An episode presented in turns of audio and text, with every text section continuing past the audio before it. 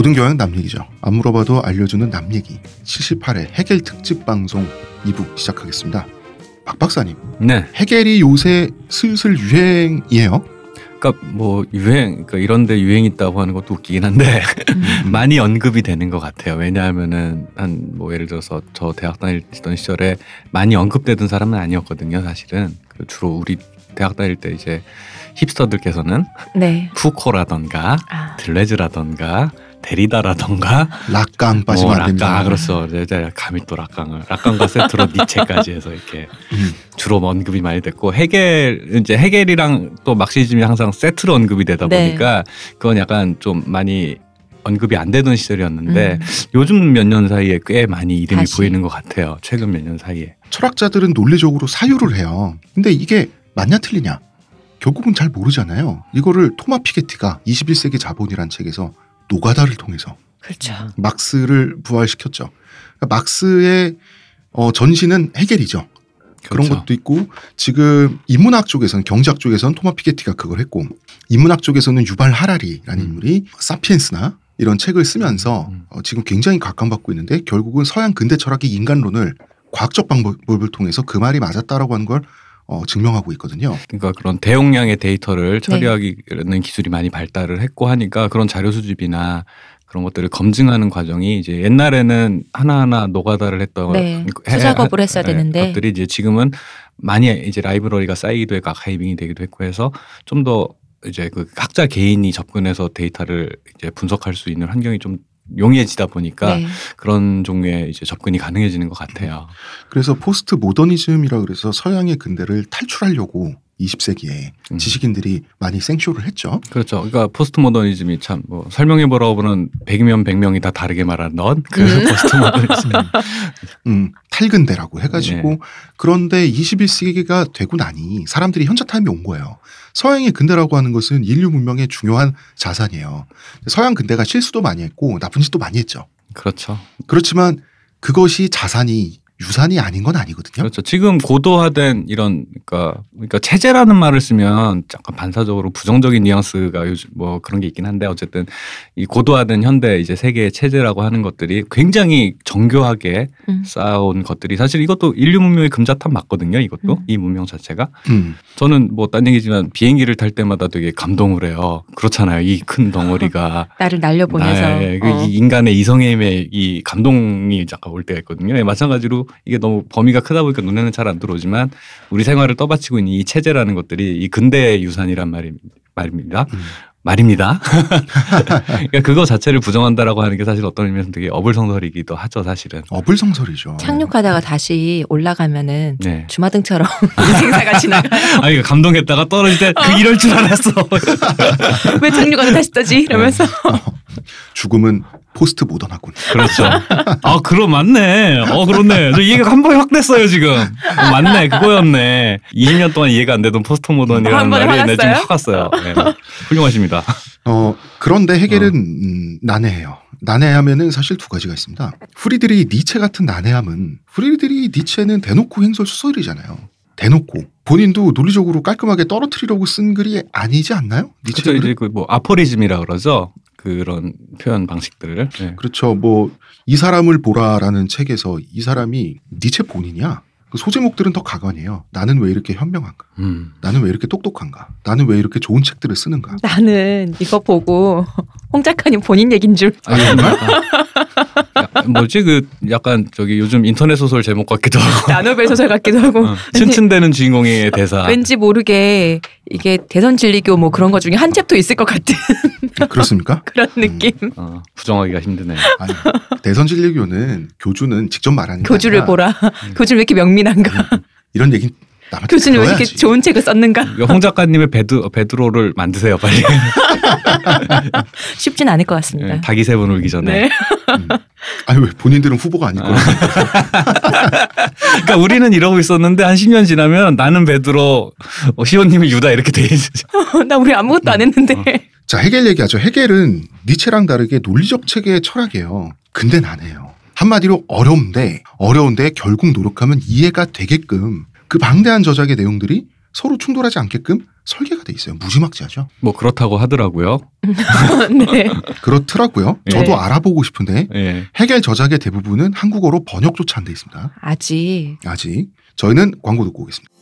저한테서 뭐 달라진 거 느껴지지 않나? 뭐요? 아니 그내 반짝반짝. 머리에서 반짝반짝이 아니라 빽빽 흑채가 맞다 이거. 흑채는 아닙니다. 그럼 뭐 한방? 사람의 머리카락은 동물의 털이라는 거지. 그래서 동물 세포로 모근을 복원한다는 거지. 어떻게 가능합니다. 티스템 연구소의 동물 줄기 세포 배양액은 거짓말을 하지 않습니다. 나 이거 되는 거 보고 진짜 충격받았다니까. 지금 티스템 두피 클렌저와 두피 에센스를 검색해 보세요. 과학이 당신의 모발에게 주는 선물 티스템입니다.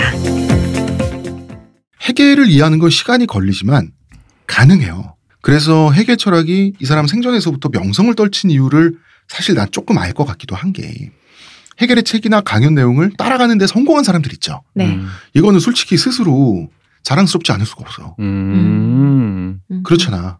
최고의 지성의 얘기를 내가 힘들게 공부해서 알아들 알아먹었단 말이에요. 음, 음. 그러면은 나는 이미 세계 근대 시민이지. 음. 당대 최신의 최고로 난해한 학문을 따라갔으니 그렇죠. 그럼 그러면 당연히 어. 해결을 이해하지 못한 사람들을 솔직히 좀 무시하고 싶은 마음도 생길 수 근데 있죠. 사실 해 결도 그렇고 그 지금도 그래요. 사실.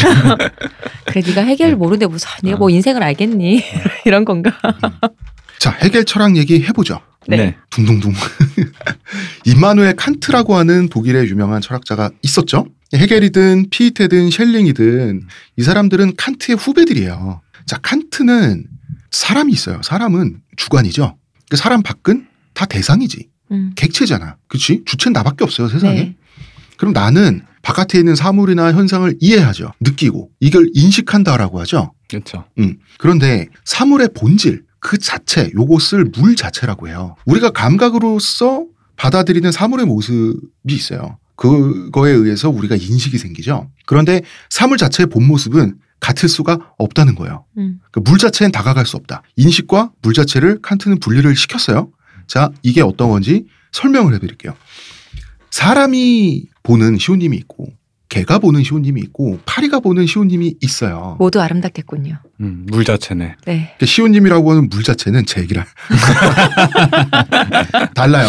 음. 어, 예를 들어서 인간 남자가 보기에는 어, 그렇고 어, 강아지가 보기에는 흑백으로 보이겠죠. 그 다음에 파리가 보기에는 파리는 겸눈이기 때문에 전혀 다르게 보일 거예요. 네. 그렇죠. 다른 상이 맺히겠죠. 음. 아름 아름답지만 다른 상이 맺히겠죠. 그렇죠. 아름다운 많은 상이 맺히겠죠. 어, 예, 알겠습니다. 시온님이 예를 들어서 아주 고급진 향수를 뿌렸다고 해봐요. 그게 네. 인간의 코에는 향기로 느껴지겠지만 파리에게는 아무런 매력을 못 느끼는 냄새겠지. 페로몬으로 느껴질 수 있죠.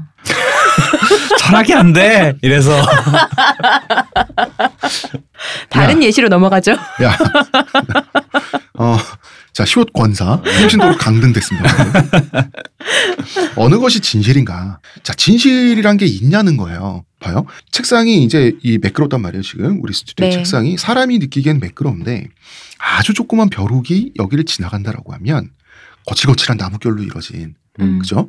그 안반지대처럼 느껴질 거라는 거지. 그러면은 책상은 매끄러운 거예요? 아니면 거친 거예요? 그거는 사람과 벼룩의 신체 사이즈 차이, 그리고 사람과 벼룩, 우리가 느끼는 감각의 차이 때문에 달라지는 거예요. 네. 다시 말해 책상이라고 하는 물 자체에 사물 자체는 그렇죠. 우리 인간은 실체적으로 다가갈 수 없어요. 그렇다면 책상이라고 하는 사물, 현상, 자연, 우주, 자기를 제외한 것 있잖아요. 네. 그 물 자체에 우리는 완전히 다가갈 수 없죠. 그 사물 자체의 진실 정말 진실엔 다가가지 못한다는 거잖아요. 그렇죠. 네. 음. 그러니까 진리란 세상이 어떻게 존재하냐는 거예요. 그 진리란 진리가 뭐? 그 무엇이 팩트야? 음. 세상이 어떻게 존재하는지 사람은 모르죠. 알 수가 없죠. 음. 칸트의 입장에서는. 근데 몰라도 돼요.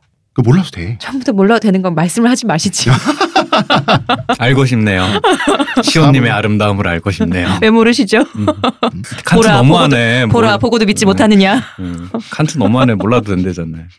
시온님의 아름다움을. 못 봐서. 음. 철학이 안 돼. 음, 죄송합니다. 사물, 음. 세계, 우주, 역사 이런 참된 실체들이 있다 쳐요. 네. 참된 실체를 인간이 몰라. 음. 왜냐?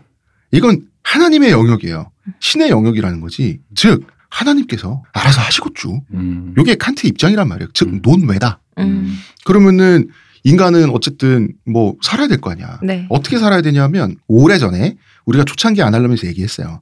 칸트는 정언 명령이란 게 있잖아. 네. 즉 발음을 실천하면서 살면 된대. 인간이 인간의 길을 가다가 그죠? 알아서 잘 살다가 죽으면 그 다음에는 어떻게 되겠지 뭐. 음, 그 우린 모르잖아. 음, 음. 뭐 저승의 세계가 알아서 할, 해주겠지. 음. 그죠? 그런 게 있다면 그러니까 신이 보증해주지 않는 인간의 길이 있어요. 이 인간의 길에서 인간만의 윤리를 만들기 위해서 칸트가 쓴 책이 실천 이성 비판이고요. 정언 명령이라는 개념을 만들어낸 거예요. 어떤 일을 해야 되는 이유는 그 일이 옳기 때문이라는 거지. 그죠? 음, 음, 네. 어, 그 옳은 거는 수학적으로 정말 참되게 옳은 거야. 이건 상대적인 게 아니야. 옳은 건 절대적 가치여야. 왜냐하면 인간이 거기를 기대서 도덕적으로 살 수가 있기 때문이죠. 그렇죠. 음, 이것을 도덕률이라고 하죠. 그래서 칸트는 말하잖아요. 내 마음 속에 별처럼 반짝이는 도덕률 이런 얘기를 한단 말이에요. 윤동주가 아니고요. 이래서 죄송- 철학이 안 돼. 어, 죄송합니다.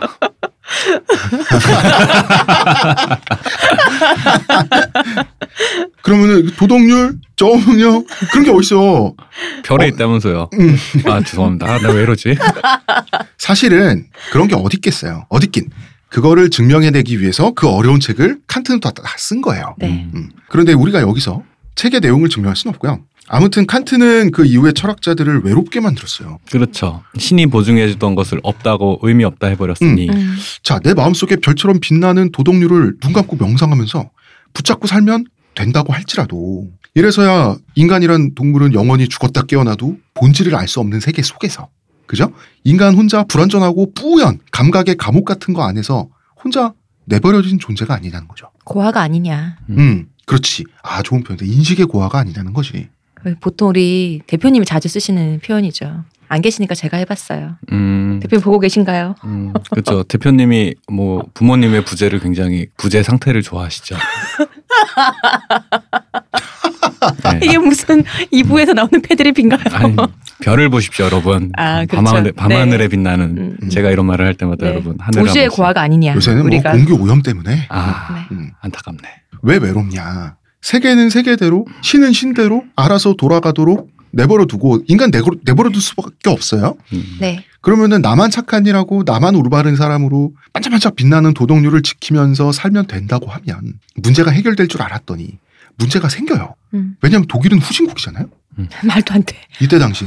아니야, 나- 그럴 리가 아니, 그러니까 없어. 나 혼자 착한 어쨌든. 사람이니까 네. 그냥 후진국에서 후진적으로 살다가 봉건 영주가 패면 멍석마리 하면 마음속에 도덕률을 지키면서 맞아 죽으면 그만이고 이웃이 멍석마리를 당하면 그는 좋은 사람이었어. 하면서 추모하면 그만이냐는 거죠. 이게 선의 실천이 될 수가 없잖아요. 음. 사회를 변혁시켜야 될 거 아니야. 이것을 일컬어서 개인과 세계의 근원적인 분열이라고 표현을 해요. 음. 칸트가 남긴. 음. 음, 더군다나 1789년에 프랑스 시민 혁명이 일어났어요. 옆 나라는 이렇게 무섭게 발전해 가는데 음. 백성들이 근대의 주체적 시민으로서 자유를 획득했어요. 음. 그런데 혼자서 도덕률을 읊조르면서 아, 나는 봉건 제후에 핍박받는 백성이지만 그래도 부끄럼 없는 인생을 살다 가면 돼. 이럴 수 없잖아. 이럴 수 없게 돼 있는 사회 분위기였다는 거예요. 음. 독일이. 음, 음. 바로 이러한 근원적 분열, 근원적 외로움을 해결하기 위한 차원에서 피테라는 철학자도 등장한 것이고 일부에서 누누이 말했던 셸링이라는 철학자도 등장을 한 거예요. 독일 사람들은 이 문제만 해결해주면 누구든 선생님으로 모실 준비가 사실 돼 음. 있었어요. 근원적 분열을 해결해 준다면 그렇죠. 피테는 어떻게 해결했는가? 피테는 자아가 확장한대요. 뚱뚱해지는 일인가요? 나 안 할라 그랬는데 생각은 났지만 하지 않았습니다. 나는 자 나라고 하는 건 자아죠. 나의 네. 자아는 사물이나 타인 내 바깥에 있는 모든 것을 이제 다 비아라고 한단 말이야. 내가 아닌 거. 어, 내가 아닌 것.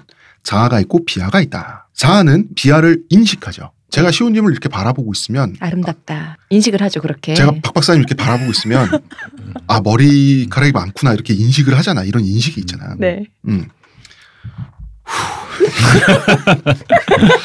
마음에 드는 얘가 하나도 없어. 음. 음. 풍성하고 아름다운 네. 것을 인식하고 계십니다. 지금 홍. 작가님께서는. 네. 인식을 했어요. 예, 인지 능력에는 아직 문제가 없어요. 요거는 피이트의 얘기입니다. 그런데 제가 박 박사님을 설득시켜가지고 대선 진리교 전소, 전도사로 만들겠다. 음. 만들어서 음. 아프가니스탄에 보내겠다. 어, 네. 그러니까 제가 베드로가 되어 아프가니스탄에 갔어. 왜 갔다고 칩시다. 사람 낚으러. 그렇습니다. 네. 그래서 성공했다고 쳐요. 그러면 제가 박 박사님한테 제 의지를 관철시킨 거죠. 네. 그렇죠. 그러면은 저의 자아와 박 박사님의 자아는 아프가니스탄 선교라고 하는 행동의 차원에서는 자아가 두 개가 많았지. 그러니까 이런 적극성이 자아를 팽창시킨다는 게 피테의 설명이에요. 음. 어 이거 음. 음, 자 일단 일단 지금 제 자아는 커졌죠. 네. 음. 근데 박 박사님의 입장에서도 저의 설득을 받아들인 차원에서는 주체적인 선택이죠. 그치, 본인 선택한 거죠. 그렇죠. 이렇게 박 박사님의 자아도 팽창한 거예요. 음. 이 개인의 자아들이 팽창하잖아. 그럼 전 인류의 초자아가 되는. 음, 음. 계속 모두가 자아들이 팽창하니까 어 이거 만나서 저기 에반게리온에서 본 것 같은데. 맞아요. 어, 에반게리온에서 자꾸 그 자아를 팽창시켜서 세계와 자기를 합치시키려다가 그렇죠. 그게 실패한. 파국으로 치닫잖아요. 그렇죠. 근데 이게 예술의 모티브로서는 매혹적인데 음. 철학의 차원에서는 사실은 사자가 될 위험이 강하다. 음. 음, 그렇지. 음. 사실 생각해 보면은 홍 작가님이 박 박사님을 세뇌시켜지 않고서는 어떻게 아프가니스탄 보내겠어요. 그리고 이게 이제 말노름이잖아. 음. 자, 봐봐요. 시호님의 자아와 예를 들어서 뭐 우리가 좋은 일을 하기로 세 마음을 명이서 모여서 네. 봉사활동 하기로 했어. 그 우리 셋의 자아는 좀 더 훌륭한 자아가 되면서 서로 팽창해서 이게 이제 전 인류의 위대한 정신까지 이어진다라고 믿으면 우리 기분은 좋은데 완전 Secret 아니에요. 아니 뭐가 바뀌었지? 음. 아니 뭐 그래봐야 시호님은 시호님이고 나는 나고. 음. 그러니까 그게 문제는 이제 측정 불가한 것이라는 아, 그, 네. 어, 그러니까 피히테의 머릿속에서만 인류는 하나가 한. 형제야. 음. 어. 난 그렇게 믿어. 음, 나는 믿어. 네. 인류를 믿어. 이런 거예요. 자, 이런 식으로 자아는 계속해서 확장되는데 지구 왜 폭발 안 하지? 음, 피히테는 행복했겠네요. 음, 나 자신으로 자신에서 출발해서 이 사람 행복했을 거예요. 음. 어. 자기가 머릿속에서 뽕을 만든 다음에 그 뽕에 가장 먼저 취하잖아요, 자기가. 음.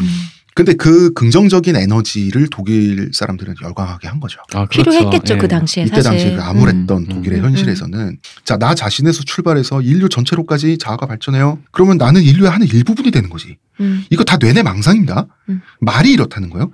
그래서 인류의 자아는 전 인류가 추구하고자 하는 이상이야. 나 자신조차 그런 그 이상이 된다는 얘기네요. 어, 이를테면 세계 평화 같은 거죠. 야, 논리적으로 어떻게 맞는 건지는 모르겠으나 어쨌든 더 이상 외롭지는 않죠. 음. 외로움의 문제는 해결했어요. 피이테도. 어, 그렇네. 어, 그렇네. 어, 이거 나 다시 읽어봐야겠다.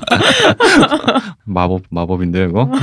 몇줄 안 읽었는데 갑자기 외로움이 해결됐어. 음, 그렇습니다. 예. 음. 훌륭한 학자네요. 음. 예. 사실 피이테 약간 신비주의죠.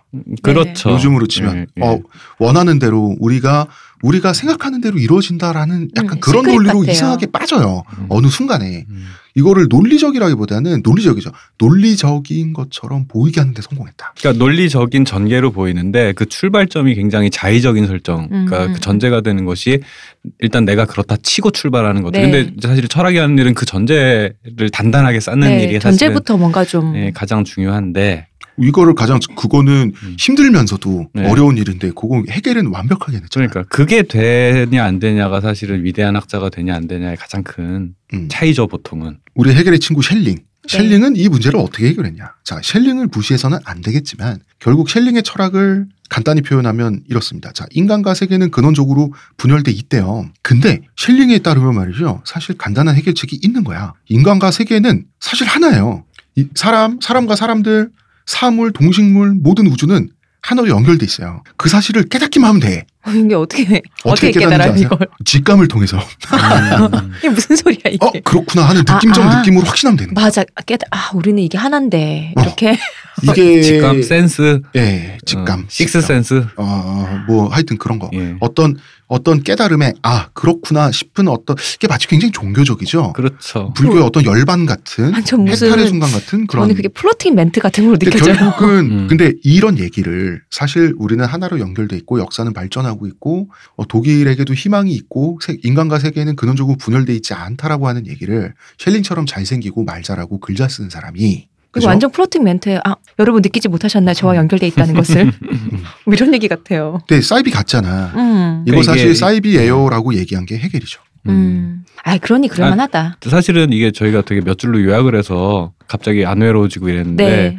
근데 이게 나름 이제 그 제가 말씀드렸던 그 전제가 자의적이다. 그 증명하기 힘든 어떤 것이다라는 네. 점을 빼고 사실은 이거를 말이 되게끔 설명하기 위해서 이 사람들이 그 지적인 노력을 엄청나게 했었겠죠. 네. 그 설득하기 위한 음, 음. 당대 사람들이 바보도 아니고 다만 이제 그 이게 시대도 많이 지났고 요약해서 보다 보니까 약간 좀 우습게 느끼는데 저희가 이분들에 대한 리스펙이 없어서가 아니라 이렇게 설명할 네. 수밖에 없다. 그렇죠 네. 어, 현재로서는 이렇게, 어, 음. 이렇게 치명적인 맹점을 갖고 와야 예. 그렇죠. 그러니까 그 다음에 해겔이 탄생할 수 있는 거죠. 음. 해겔의 비판점은 이런 거예요. 자, 결국 인간의 근원적 분열 그리고 외로움을 해- 해결하기 위해서 왜 다들 뻥치우냐는 거예요. 음. 한마디로 얘기해서 해겔이 하는 말은 오빠야 니 쫄았지 이런 얘기를 하는 거예요. 음. 인간이 당연히 물 자체를 알 수 없지. 아니 뭐 자아를 팽창시켜서 에반게리온처럼 다 삼켜버리면 된다는 건 이거는 뭔 소리예요? 그거는 아는 셈 치는 거지 진짜 아는 게 아니잖아. 음. 실링에 대해서는 직감 같은 소리 하고 앉아 있네. 음. 철학자가 논리를 가지고 해결해야지 무슨 직감을 갖고 와. 물 자체를 알 수 없는 게 뭐가 문제나. 인간은 인간의 방식대로 파리는 파리의 방식대로 물 자체를 파악하려고 하면 되고 내가 본질을 알든 말든 물 자체는 거기 존재하지 않아요? 음. 예를 들어서 제가 인식하는 시호님과 강아지가 인식하는 시호님과 벼룩이 인식하는 시호님이 다르지만 인식하는 대상으로서의 시호님은 있잖아. 어, 시호님 다를 것 계세요? 같진 않지만 어쨌든 있죠. 어, 시호님 계세요? 저 여기 있어요. 그러면은 근원적 분열을 어떻게 해결할 건가? 해결은 역시 천재다. 음. 아주 브릴리언트하게 그것도 논리적으로 해결해요. 물 자체든 우주의 존재 원리든 자 참된 진리, 참된 거, 실체를 실체는 참된 걸 실체라고 합니다. 네. 실체를 인간이 파악할 수 있냐 없냐가 문제잖아요. 해겔의 입장에서 사람이 눈 감고 앉아서 저 물체는 진실이야. 아니야 환영할 수도 있어. 하고 고민하다가 해겔의 입장에서는 피텐 이런 거지.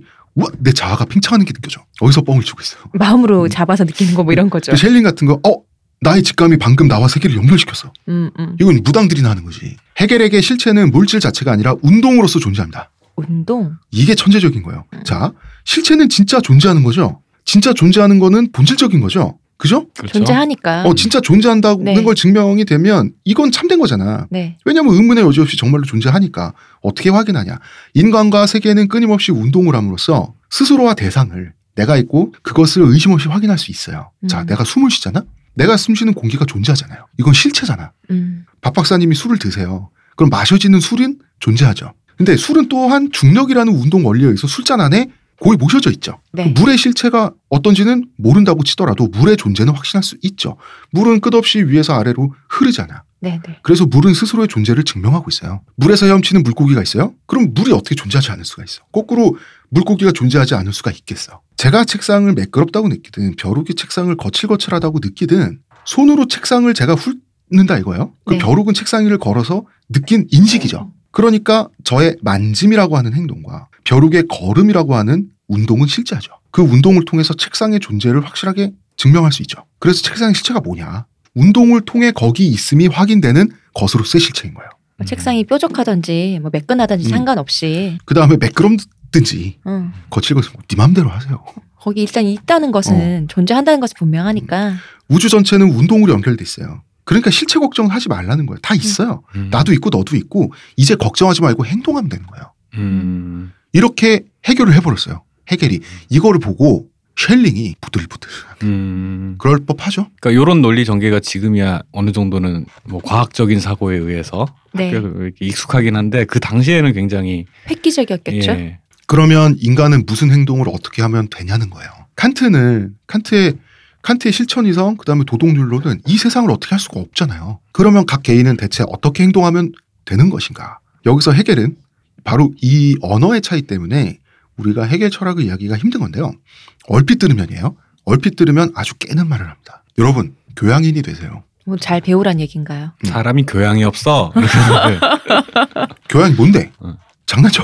헤겔 철학을 이해하는 missing link가 바로 이거. 바로 이걸 이해하면 헤겔 철학을 이해할 수가 있어요. 교양. 교양. 음. 음, 독일어로 교양은 Bildung이에요.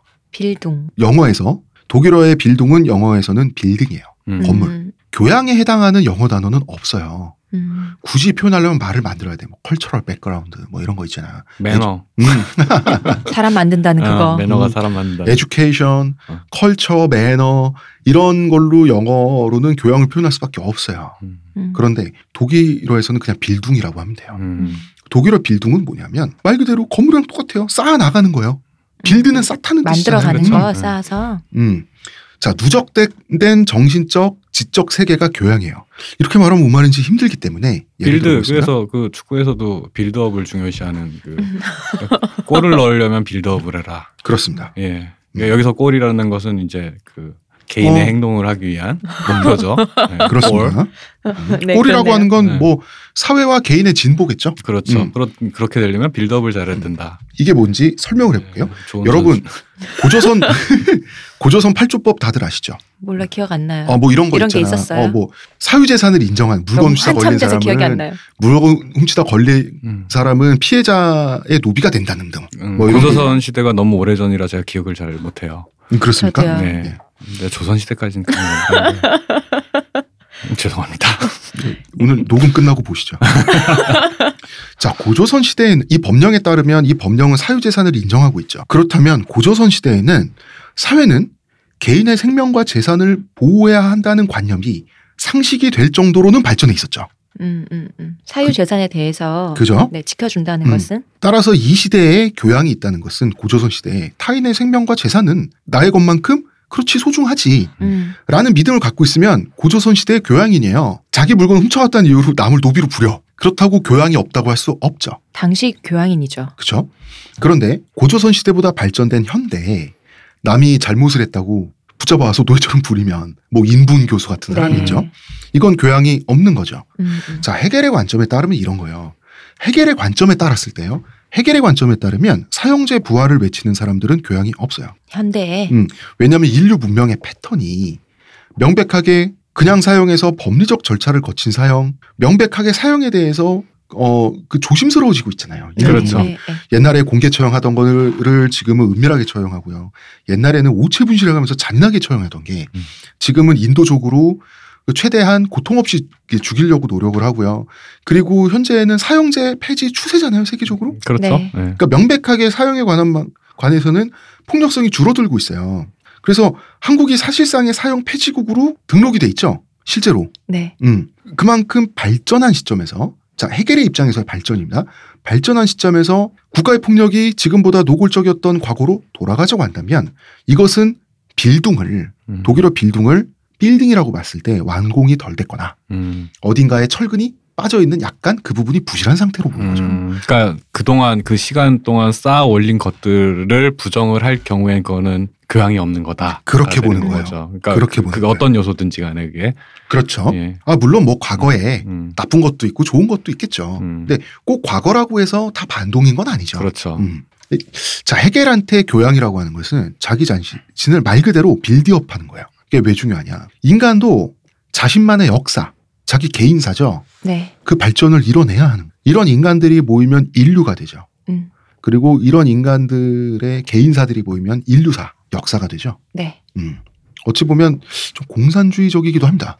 느낌이. 음. 자, 다시 교양의 예를 들어보면 주변의 바닷가나 해안마을에서 나고 자란 지인들 말을 제가 들어보면 네. 대체로는 과거에 자기 고향에 있었던 폭력, 이건 뭐 데이트 폭력도 있고요. 거의 첫, 첫 경험을 할 때 거의 겁탈이나 다름없는 아주 예전에 그런 경우가 음, 진짜 예전에. 많았죠. 가정폭력, 그 다음에 이제 섭노예까지는 아니지만 좀 비슷한 노동착취 같은 거 있죠. 네. 외부인들에 대한 이런 게 있었냐고 이제 물어보면 있었다. 음. 근데 다들 어떻게 말하냐면 당시에는 내가 문제점을 느끼지 못했다. 그런데 대체로 지금도 그때만큼은 아니지만 그런 일들이, 일들이 벌어진다. 아직 남아 있는데. 음, 참 큰일이다. 이렇게 얘기를 하거든요. 음. 이럴 때 그 사람들이 당사자들이 하는 말이 시대가 어느 시대인데 라고 하는 말이 딸려오죠. 그렇죠. 음. 요즘 때가 어느 때인데. 음, 음. 어. 자, 해결 철학을 모르는 사람도 인간은 본능적으로 시대 발전에 부합해야 한다는 당위를 갖고 있어요. 음. 많은 사람들이. 이렇게 말하는 사람들이 대체로 두 가지 태도를 갖고 있어요. 첫 번째는 아, 나도 가해자였지만 옛날에는 그럴 만한 시대였다라는 게 있어요.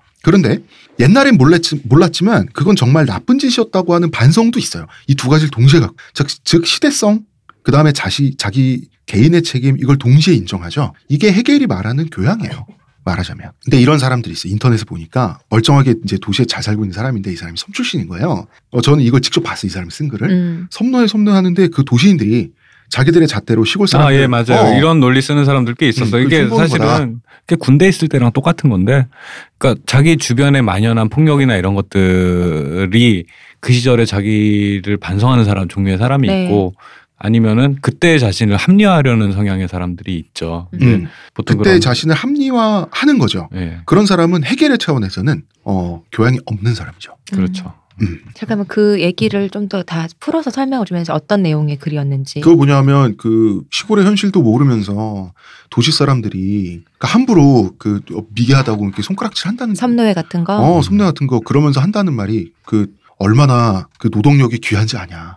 섬노에 있을 수밖에 없다. 뭐 이런 식으로 얘기를 했- 해놨어요. 본인이 하라 그러면 안할 어, 거면서. 아, 그러면서 하는 얘기가 이런 거지. 아, 그게 말이 섭노해지 말귀도 잘 못 알아듣고 막 그런 사람이라. 혼자 있으면 죽을 거 어, 우리가 걷어줬다 그렇죠. 뭐 이런 이렇게 식으로. 뭐, 뭐 묶어놓는 것도 냅두면 혼자 돌아다니다 길 잃고 저 어. 바닷가 빠져 죽고 뭐 이런 식의 음, 음, 음. 어쩔 수 진짜 없는 합리하네요. 예, 합리화, 합리화인데 실제로 아마 그런 생각도 했을 거예요, 아마. 아, 이거 괜히 죽어가지고 통장 치우면 우리만 곤란해서 이런 생각을 하면서 까내는 자기 위한다고 해줬겠죠. 음. 근데 사실은 그 사람들이 하지, 생각하지 못한 것들은 아, 이 사람의 인권이라던가 타인이 다른 제3자의 자유를 제한할 수 없다라는 이런 근대적 인식이 없었던 부분에 대해서 생각하지 않고 그냥 눈앞에 보이는 불편함들을 하나하나 해결하다 보니 어, 그렇게 돼버린 건데 그렇게 돼버린 과정 자체를 성찰하지 않는 것 자체가 문제라는 음. 생각을 안 하는 거죠. 왜냐하면 다 주변에 그렇게 했으니까. 그럼 나도 나쁜 사람이야? 나, 나, 나 쓰레기야? 음. 아니 쓰레기 맞지. 내가 내가 쓰레기인 점을 인정하자고 하는 얘기인 건데. 그 사람이 교양이 음. 없. 자 그러면 하나의 질문이 남습니다. 교양이 있는 사람이 있고 교양이 없는 사람이 있어요. 그런데 교양을 앞서 나간 사람도 있지 않겠어요? 음. 새로운 시대를 추동하는 사람들 있잖아요. 네네. 바로 그러한 사람을 해겔은 예술가라고 본 거죠. 지드래곤? 저는 별로 안 좋아하는데 이 대표님이 하도 좋아해서 한번 얘기해봤어요. 물론 자기 자신 같은 철학자도 포함되죠. 근데 예술이 먼저야. 음. 그 예술을 해석하는 사람이 말로 풀어서 논리적으로 해석하는 사람이 자기 같은 철학자고 왜냐하면 예술은 논리적으로 설명할 필요성을 못 느끼잖아요. 음. 예술은 던지는 거기 때문에 이렇게 해겔은 생각을 했어요. 서양 근대가 르네상스에서부터 시작됐잖아. 네. 해겔은 괴테도 만나고 그랬어요. 그럼 예술의 역할은 뭐냐면 새로운 미래를 끌어당기는 어떤 걸 제시하는 거. 음. 예술가는 질러버리잖아. 음. 아방가르드한 거. 그렇죠. 미래적인 걸. 잘 모르겠지만 난 이게 멋있다고 생각해. 음, 라고 하면서 그걸 감각적 차원에서 예술가는 하면 되고 그렇죠. 그걸 그 예술을 보고 음 점점점 하면서 자기처럼 엄진근하게 음. 논리적으로 접근하면 철학자가 된다는 얘기야. 음. 예를 들어서 미켈란젤로는 다비드상 피에타 조각을 했죠. 조각하면서 어떤 생각을 했을까 생각을 해보면 그냥 조각을 잘해야겠다고 아마 생각을 했을 거야. 그냥 이게 아름답다라고 음. 생각해서 내 보기에 좋더라죠 사실은. 음. 미학 논문을 쓰면서 조각하진 않았을 거라고. 음. 그런데 미켈란젤로는 그때 그 시대에만 나올 수 있는 예술가죠. 그 시대에 태어났기 때문에 그런 조각을 할 수 있었던 것도 사실이죠. 그렇죠. 예를 들어서 2000년 전에 중국에서 태어났으면 병마용 깎고 있었겠지. 무슨 소리십니까? 미켈란젤로라면은 그 선험적인 경험에 의해서 어? 꿈에서 본 다비드 상을 조각하고 있어요. 중국에서. 그러고 같이 진시황 옆에 순장이 됐겠죠. 그런데 미켈란젤로는 그 시대의 혜택을 봤죠. 그렇죠. 그런데 음. 그 이후의 시대와 예술로 미켈란젤로의 혜택을 봤죠. 네. 예술은 먼저 제시하는 거고 예술가는 시대에 봉사를 하기도 하고 진보에 봉사를 하기도 하고 그 다음에 자기가 태어난 시대에 도움을 받기도 하는 거예요. 이런 식으로 개인과 네. 시대는 연결돼 있어요. 자 벌써 근원적 외로움, 근원적 분열이 많이 해결됐죠. 해결의 입장에서는 외로운데요. 외롭습니까? 이 스튜디오에서 저만큼 외로운 사람이 없을 것 같은데요. 이런 얘기를 하고 있는 사람은 외롭지 않을 수가 없어요. 해결이 안 됐잖아요 지금 음. 해결 얘기하면서도. 자, 인간 개개인은 사실 별 생각이 없어요. 음. 있는 사람도 있지만 이런 차원에서 셸링도 해겔은 사실 예술가라고 봤던 것 같아. 논리가 없으니까. 잠깐만 셸링이 해결을 아니, 해겔이 해겔은 셸링을. 셸링을 아, 그냥 예술가라고 본 것 같아요. 내가 봤을 때. 음, 글로 예술하는 사람. 음, 음. 음, 그러니까 그 어떤 스스로 인지하지는 못했지만 어떤 자신의 제시는 한 거죠. 자신의 그런 미감에 의해서 음. 어떤 것을 제시를 했다. 음. 자, 인간이 의식하는 건 아닌데요. 인간 개개인의 의지랄까? 자아가 모여서 인류 역사라는 단위가 되면 점점 더 발전된 단계로 인류를 가져다 놓는다는 거예요. 모든 것은 운동으로 다 연결돼 있기 때문에 사람은 의식하지도 못하고 의도하지도 못하지만 모든 인간은 과거보다 미래가 더 낫길 바라잖아요. 모든 예술, 바라기는 하죠. 네. 음, 바라긴 하지. 모든 예술가는 과거에 있었던 예술보다 더 좋은 예술을 하고 싶어 하잖아. 네. 자기가. 음, 음. 모든 과학자는 더 나은 걸 발명하고 싶어 하잖아. 자, 이것이 인간의 본능이라는 거죠. 그런데 이것은 자연의 본능이에요. 이것이 인간들의 자아가 모인 것이 역사의 본능이라는 거예요. 이것은 전체로서 하나고 전체는 하나이자 존재하는 실체라고 하는 것이 해결의 철학이자 이것이 핵심이에요. 참된 거. 실체는 하나입니다. 신, 인류의 의지, 음. 역사 발전, 자연, 이거 다 하나야. 우주 전체는 하나의 원리로 묶여 있으니까. 우주 자체로서의 하나. 그 하나를 인식하는 것이 철학이고요. 인간은 의지를 가진 존재이기 때문에 이 의지가 모이면 결국 역사는 역사 발전이라고 하는 거대한 무주기를 향해서 흐르게 돼 있다. 이게 해결의 철학입니다. 저는 지금 해결의 철학을 해결처럼 이해하려고 하고 있습니다. 저의 감, 저의 인지로 인지를 최대한 한 다음에 거기에 있음을 의시, 의심 하지 않으면서 괴로워하지 않으려고. 어, 일단 저는 방금의 설명을 대본에 쓰기 위해서 개고생을 했는데요. 아, 자, 그러니까 이게 어쨌든 그런 그런 빌드업. 이라는 축구 용어로 저희가 퉁치긴 했는데, 음, 그러니까 그런 나아지려는 나아지려는. 인간들의 음, 그 의지가 모여서 역사 발전이 되는 것이다. 거꾸로기도 해요. 그 의지는 원래 있었어. 음. 세계 자체로서 있었어. 음, 음, 음. 어, 해겔이 그 방대한 저작을 제가 방금 드렸던 말씀 있죠. 네. 이거를 논리적으로 증명하기 위해서인 거예요. 음. 우리는 하나만 해결 철학의 결론으로 받아들이면 돼요. 역사는 말이죠. 살아있는 생명체처럼 느껴지도록 움직여요. 그 움직임이 가는 곳은 발전이에요. 음, 즉, 역사는 어떻게 합니까? 역사는 발전한다. 음. 이게 해결의 철학입니다. 결국은 발전한다는 거죠. 결국은 발전합니다. 음. 이 얘기를 저희는 광고 듣고 와서 해보겠습니다. 하루의 건강을 위해 자 아로니아 농축액을 물에 섞어 마시는 것도 귀찮다고 그런 당신을 위한 평산네이처의 새로운 야심작 하루니아 하루에 한 포 알약으로 섭취하는 아로니아 농축액입니다. 이제 건강과 함께 간편함도 챙기세요. 국내 최대 함량, 최다 판매를 자랑하는 평산네이처가 만들었습니다. 전 편한 게 제일 좋아요 하루니아 자, 우리 광고 듣고 왔으니 시간을 점프해서 안희정 얘기 한번 해보겠습니다. 이상한 데로 점프하는데. 해결해서 안희정은 무슨 연관이 있는 거죠? 모르겠어요. 안희정이 젊은 시절에 이분이 노무현 고 전 대통령으로부터 가르침을 하나 받은 게 있는. 안희정이라는 인물을 여러분 좋아할 수도 있고 반대할 수도 있어요. 근데 다만 이 안희정이라는 인물은 혹독한 고문을 받고 말이죠. 안희정도 네. 음. 안희정 씨도 그랬죠. 어, 그- 그래서 혈료, 피오줌을 쌌다 그러죠. 고문을 받다가 그런데 지금 또 지금 와서 협치, 화합해야 된다 이런 음. 화합의 정치를 주장을 하죠. 그렇죠. 훨씬 그 반대 개파를 대하는 태도가 훨씬 유하죠. 네. 태도가. 음. 그 왜 그럴까? 그 김어준 총수님이 안희정을 만나다라고 하는 유명한 인터뷰를 한 적이 있어요. 음. 요걸로 안희정 도지사께서 빵 떴는데 이 기사 편집을 제가 했거든요. 아, 예. 또이 아, 물대기 저거 또. 봤어요. 본 것 같아요. 예. 음. 음. 어, 그래서 기억을 하고 있는 건데, 어, 한번 발췌를 해 와봤습니다. 90년대 초반에 나왔던 얘기인가 그런 이야기가 있었어요. 민주화 양아치가 더 심하다는 뭐 쓰면 뱉고 달면 삼키고 이리 붙고 저리 붙고 하는 정치 공학적인 행보를 보면 오히려 민주화 운동하던 사람들이 더 심하다는 소리죠. 이론을 만들어내던 영악한 사람들이 스스로 정당성을 막 만들어서 이리저리 가져다 붙이는데 노회한 정치인이 볼 때도 그게 참 한심해서 민주화 양아치가 더 심하다는 표현이 나온 거죠. 그런 사람들이 모여서 무슨 진보를 하냐. 그런 정치만 보다 보니까 제가 모든 게 회의스럽고 그러던 시절인데 그때 노무현 대통령이 나에게 뭐라고 했냐면 희정 씨 그거 참 어려운 주제인데 그게 그런 것 같아 이런 말 있잖아 세 살 버릇 여든까지 간다고 사람은 안 변하는 것 같아 내가 볼 땐 세 살 버릇 여든까지 간다고 그러니까 개체를 수의 인간은 안 바뀐다는 거야 그런데도 인류는 진보한다는 것이 신기한 것 아니냐 그렇게 말을 하는데 독백처럼 어 그게 나한테는 몇 년을 고민하던 문제에 답을 줬어요 그때 무슨 득도한 것처럼 중요한 대화를 주고받았던 건 전혀 아니에요. 그냥 독백처럼 한 말이에요. 그런데 시간이 지나 보니까 그런 말들이 저한테는 남는 거예요. 인간에 대한 믿음이랄까? 그 대통령의 그 말씀이 지금까지 남는 거라. 개체로서의 인간은 변하지 않지만 그 개체가 모인 집단으로서의 인류는 늘 진보해 왔다. 그것이 진보주의자의 역사관 아닐까. 자, 이게 해결적인 역사관입니다. 음.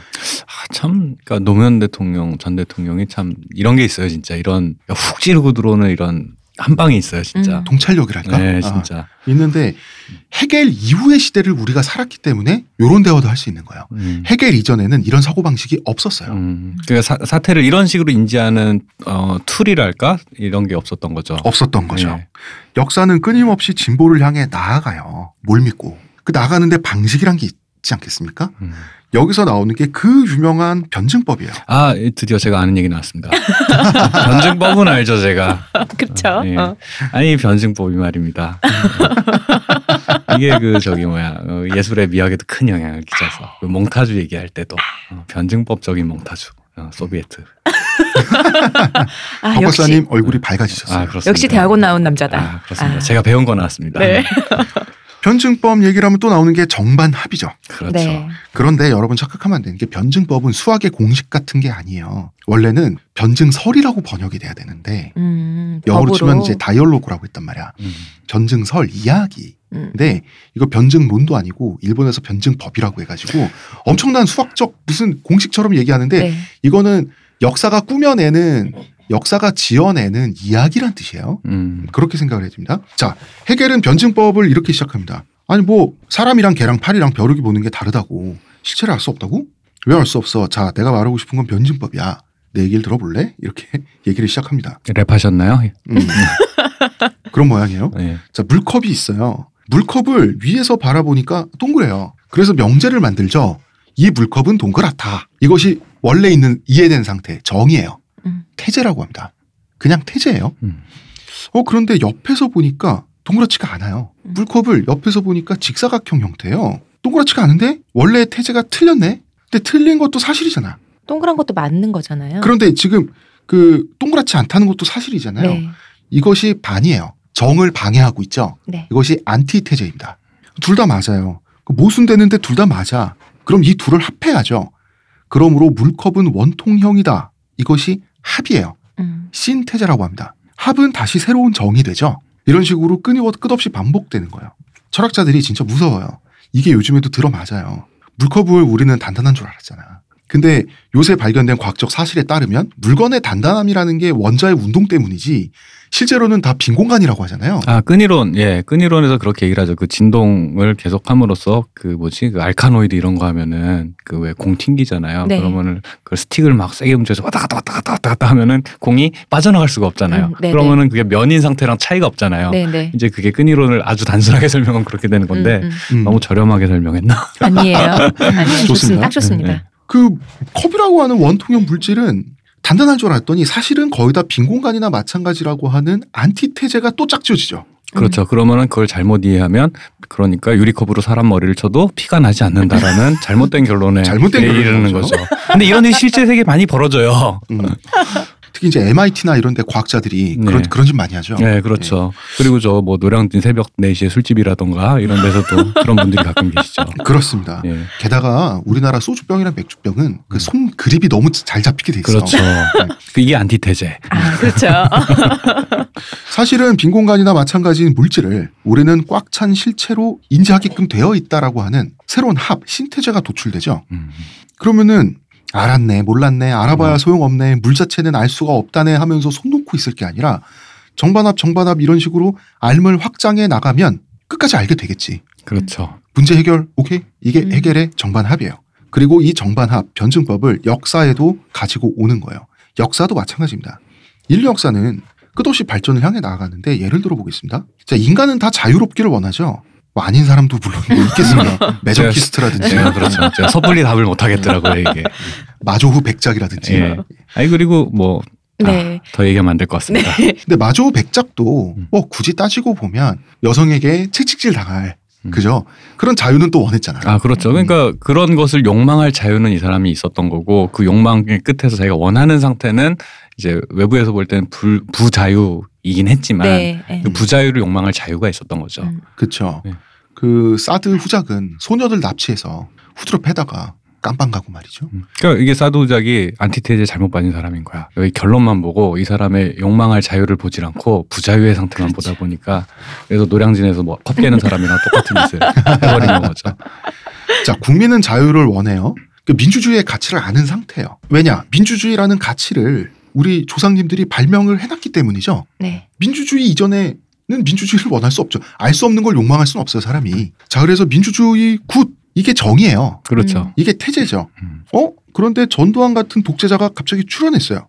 이게 정을 방해하죠. 이걸 안티테제라고 할 수가 있는 겁니다. 결국 우여곡절을 거치면서 국민을 어떻게 하면 독재자를 막는지, 독재자를 어떻게 하면 쫓아내는지 학습을 하게 되죠. 이번에 박근혜 대통령 쫓아낼 때 되게 세련됐잖아요. 음, 그렇죠. 음, 민주주의가 좋다는 사실뿐만 아니라 어떻게 지키는지도 알게 되고 이번에 박근혜 대통령 몰아낼 때는 평화로웠고요. 굉장히 질서정연했어요. 음. 이것이 합이에요. 음. 이것이 신태제라는 거지. 이게 프랑스 혁명 과정을 보고 해겔이 도출한 결론이에요. 자, 프랑스 혁명, 시민의 자유, 물론 좋아요. 그런데 그 과정에서 로베스피에르 같은 애들이 나오잖아. 음. 그래서 단두대에 사람들 막 보내고 말이야 피칠갑을 했잖아. 음. 네. 그 장, 중- 뭐 나폴레옹 같은 사람이 나타나서 스스로 황제가 되기도 네. 하고. 되기도 하고 예. 그 다음에 억울한 사람들도 사실 많이 죽고 네. 프랑스 혁명도 그 과정이 사실 세세한 과정은 개판이었어요. 그럼에도 불구하고 뚜렷하게 인류 진보라고 하는 발전을 향해 나가고 프랑스 혁명이 인류 진보에 엄청난 공헌을 한 건 사실이죠. 음, 그 결과까지도 이제 해겔 시대에 보였죠. 보였죠. 그렇죠. 헤겔은 프랑스 혁명의 영향으로 독일 사회가 변하는 모습을 눈으로 본 사람이에요. 그렇죠. 프랑스 혁명이 저질렀던 실수들, 로베스피에르 같은 사람들 음. 이게 반이에요. 하지만 결국은 결국은 합을 향해서 나아간다는 거예요. 네. 그러나 이 정과 반이 충돌해서 합으로 나아가는 게 공짜는 아니죠. 음. 그 프랑스 혁명에서 그 죽은 귀족들 중에 사람 좋은 사람들도 많아요. 음. 음. 이게 해결의 역사 발전 방식이라는 거지. 역사는 한 스테이지에서 다음 스테이지로 넘어갈 때 옛날에 오락기 네. 게임처럼 끝판왕이 있어서 홍역을 치르게 돼 있어요. 음. 이 끝판왕들이 정반합의 반들이에요. 그러나 이것을 극복하고 합으로 나아간다는 거지. 그렇기 때문에 해결의 역사 발전 방식은 직선적이지 않아요. 주식 그래프와 같아요. 난 이거를 이거를 설명하기 위해서 수없이 머리를 돌려봤는데 저 제가 갖고 온 방식은 주식 그래프입니다. 자, 그, 주식 저 그래프를 보통 이런 걸 갖다 우상향, 우리, 우량주라고. 결국은 쭉 어, 올라가는. 지금 내 주식이 박스권에 갇혀 있을지 몰라도 결국은 상승하리라는 믿음을 가지고. 맞습니다. 예. 어, 반등도 하고 하락도 하지만 멀리서 보면 뚜렷이 상승세를 보이는 거 있죠. 음. 네. 삐뚤삐뚤하면서 주식 곡선 그래프. 인류가 역사 발전에서 과정에서 흘리는 피해 하락 곡선이 있지만 결국 어, 우량주라는 거지. 음. 음. 크게 보면 음. 여러분 돈 버실 겁니다. 홀드하고 버티세요. 예, 여기서 그런 존버라는 말을 써요. 그렇죠. 예, 존나게 버티자. 그렇죠. 어, 어. 그렇기 때문에 맞아요. 해겔은 자기가 살고 있는 지금 이 독일의 후진적인 모습도 주식의 하락세 같다고 생각한 거예요. 음. 아, 이제 저점이겠지 반등할 거야. 일시적인 조정. 음. 그 조정장이라 그러죠. 음. 아, 나왜 이렇게 많이 알지? 주식하지도 않는데.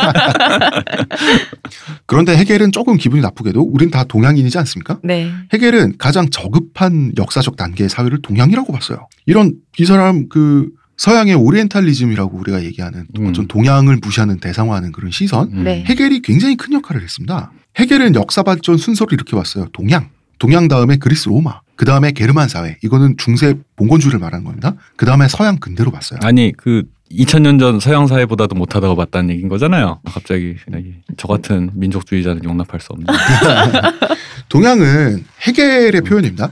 해겔의 생각에서 동양은 그러니까 중국 같은 나라는 한 사람의 군주를 위해 모두가 희생해야 하는 저급한 단계로 본 거예요. 굉장히 동양을 막연하게 봤죠. 음. 음. 음. 그런데 그리스 로마는 민주주의와 공화정을 이해한 문명이죠. 음, 그러니까 이게 이, 이 동양의 상태를 자기가 어릴 때 봤던 그 공국의 그 혼란스럽던 공국의 상태, 그걸로 본 거예요. 예, 그렇게 음. 본 거죠. 음. 얼핏 그렇게 보일 수도 있죠. 보일 수또 있죠. 그때 그 시대 자체가 또 동양도 음, 그 시대 동양이 좀 많이 정체돼 있긴 했고 그렇죠. 그 중국의 황제, 황제 한 사람을 위해서 뭐 그런 얘기들이 들려올 거 아닙니까? 그렇죠. 뭐 어, 음. 거기 가면 뭐가 있대더라. 음, 라는. 어, 그러니까 보지도 않고 얘기했네. 보지도 않고 얘기했지. 음. 어, 살아보도 어, 않고. 네가 봤어?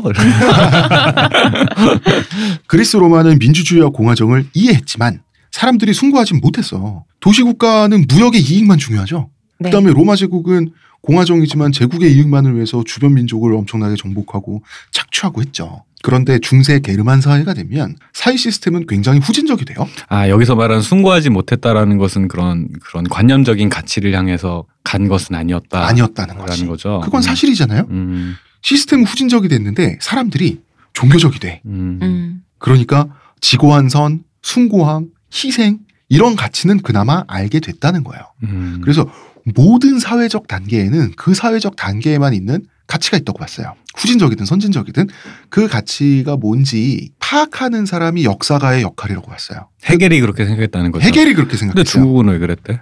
응? 중국 중국 한테는 왜 그랬대요? 중국한테는 동양한테는 왜 그랬던 거야?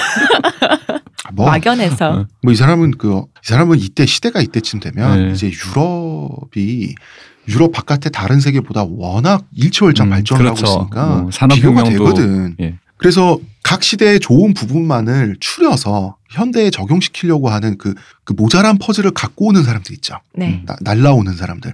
요게 이제 역사가라고 본 건데 굉장히 목적지향적이죠, 이 사람 모든 게. 그래서 어 중세는 사회 시스템이 후졌지만 지고한선, 숭고함 이런 거의 가치는 알게 됐다는 장점이 있어요. 이 모든 과거의 장점이 만나서 결국 서양 근대라고 하는 게 도래했다. 음. 이것이 해겔의 역사 발전 순서예요. 그리고 이때 해겔이 전해 들었던 중국의 이야기는 전조 이런 음. 거였거든. 혐오하지 싫지. 않을 수가 없네요. 음, 음. 음. 그래서 뭐라 그랬냐면 중국은 공간만 있고 시간은 없는 나라. 어. 철학자가 할 수 있는 아주 고급진 디스죠. 어 그래서 음 이거 그, 그 시그널이라던가 막 과거 과거로 가는 그거 자, 역사는 시간적 개념이죠. 네. 역사가 없는 나라, 즉 발전이라는 발전이 게 없- 없는 음, 예. 음, 그냥 공간만 펼쳐진 나라. 음. 자, 공간만 있고 시간은 없다. 야, 이게 디스를 해도 이런 식으로 우주적인 단위에서. 음. 음, 이거 요즘 많이 그럼 time loop물을 갖다가 예고하는 그러나 중국인들 덕분에 중국인들은 자, 중국은 일당 독재 국가죠. 네. 공산당.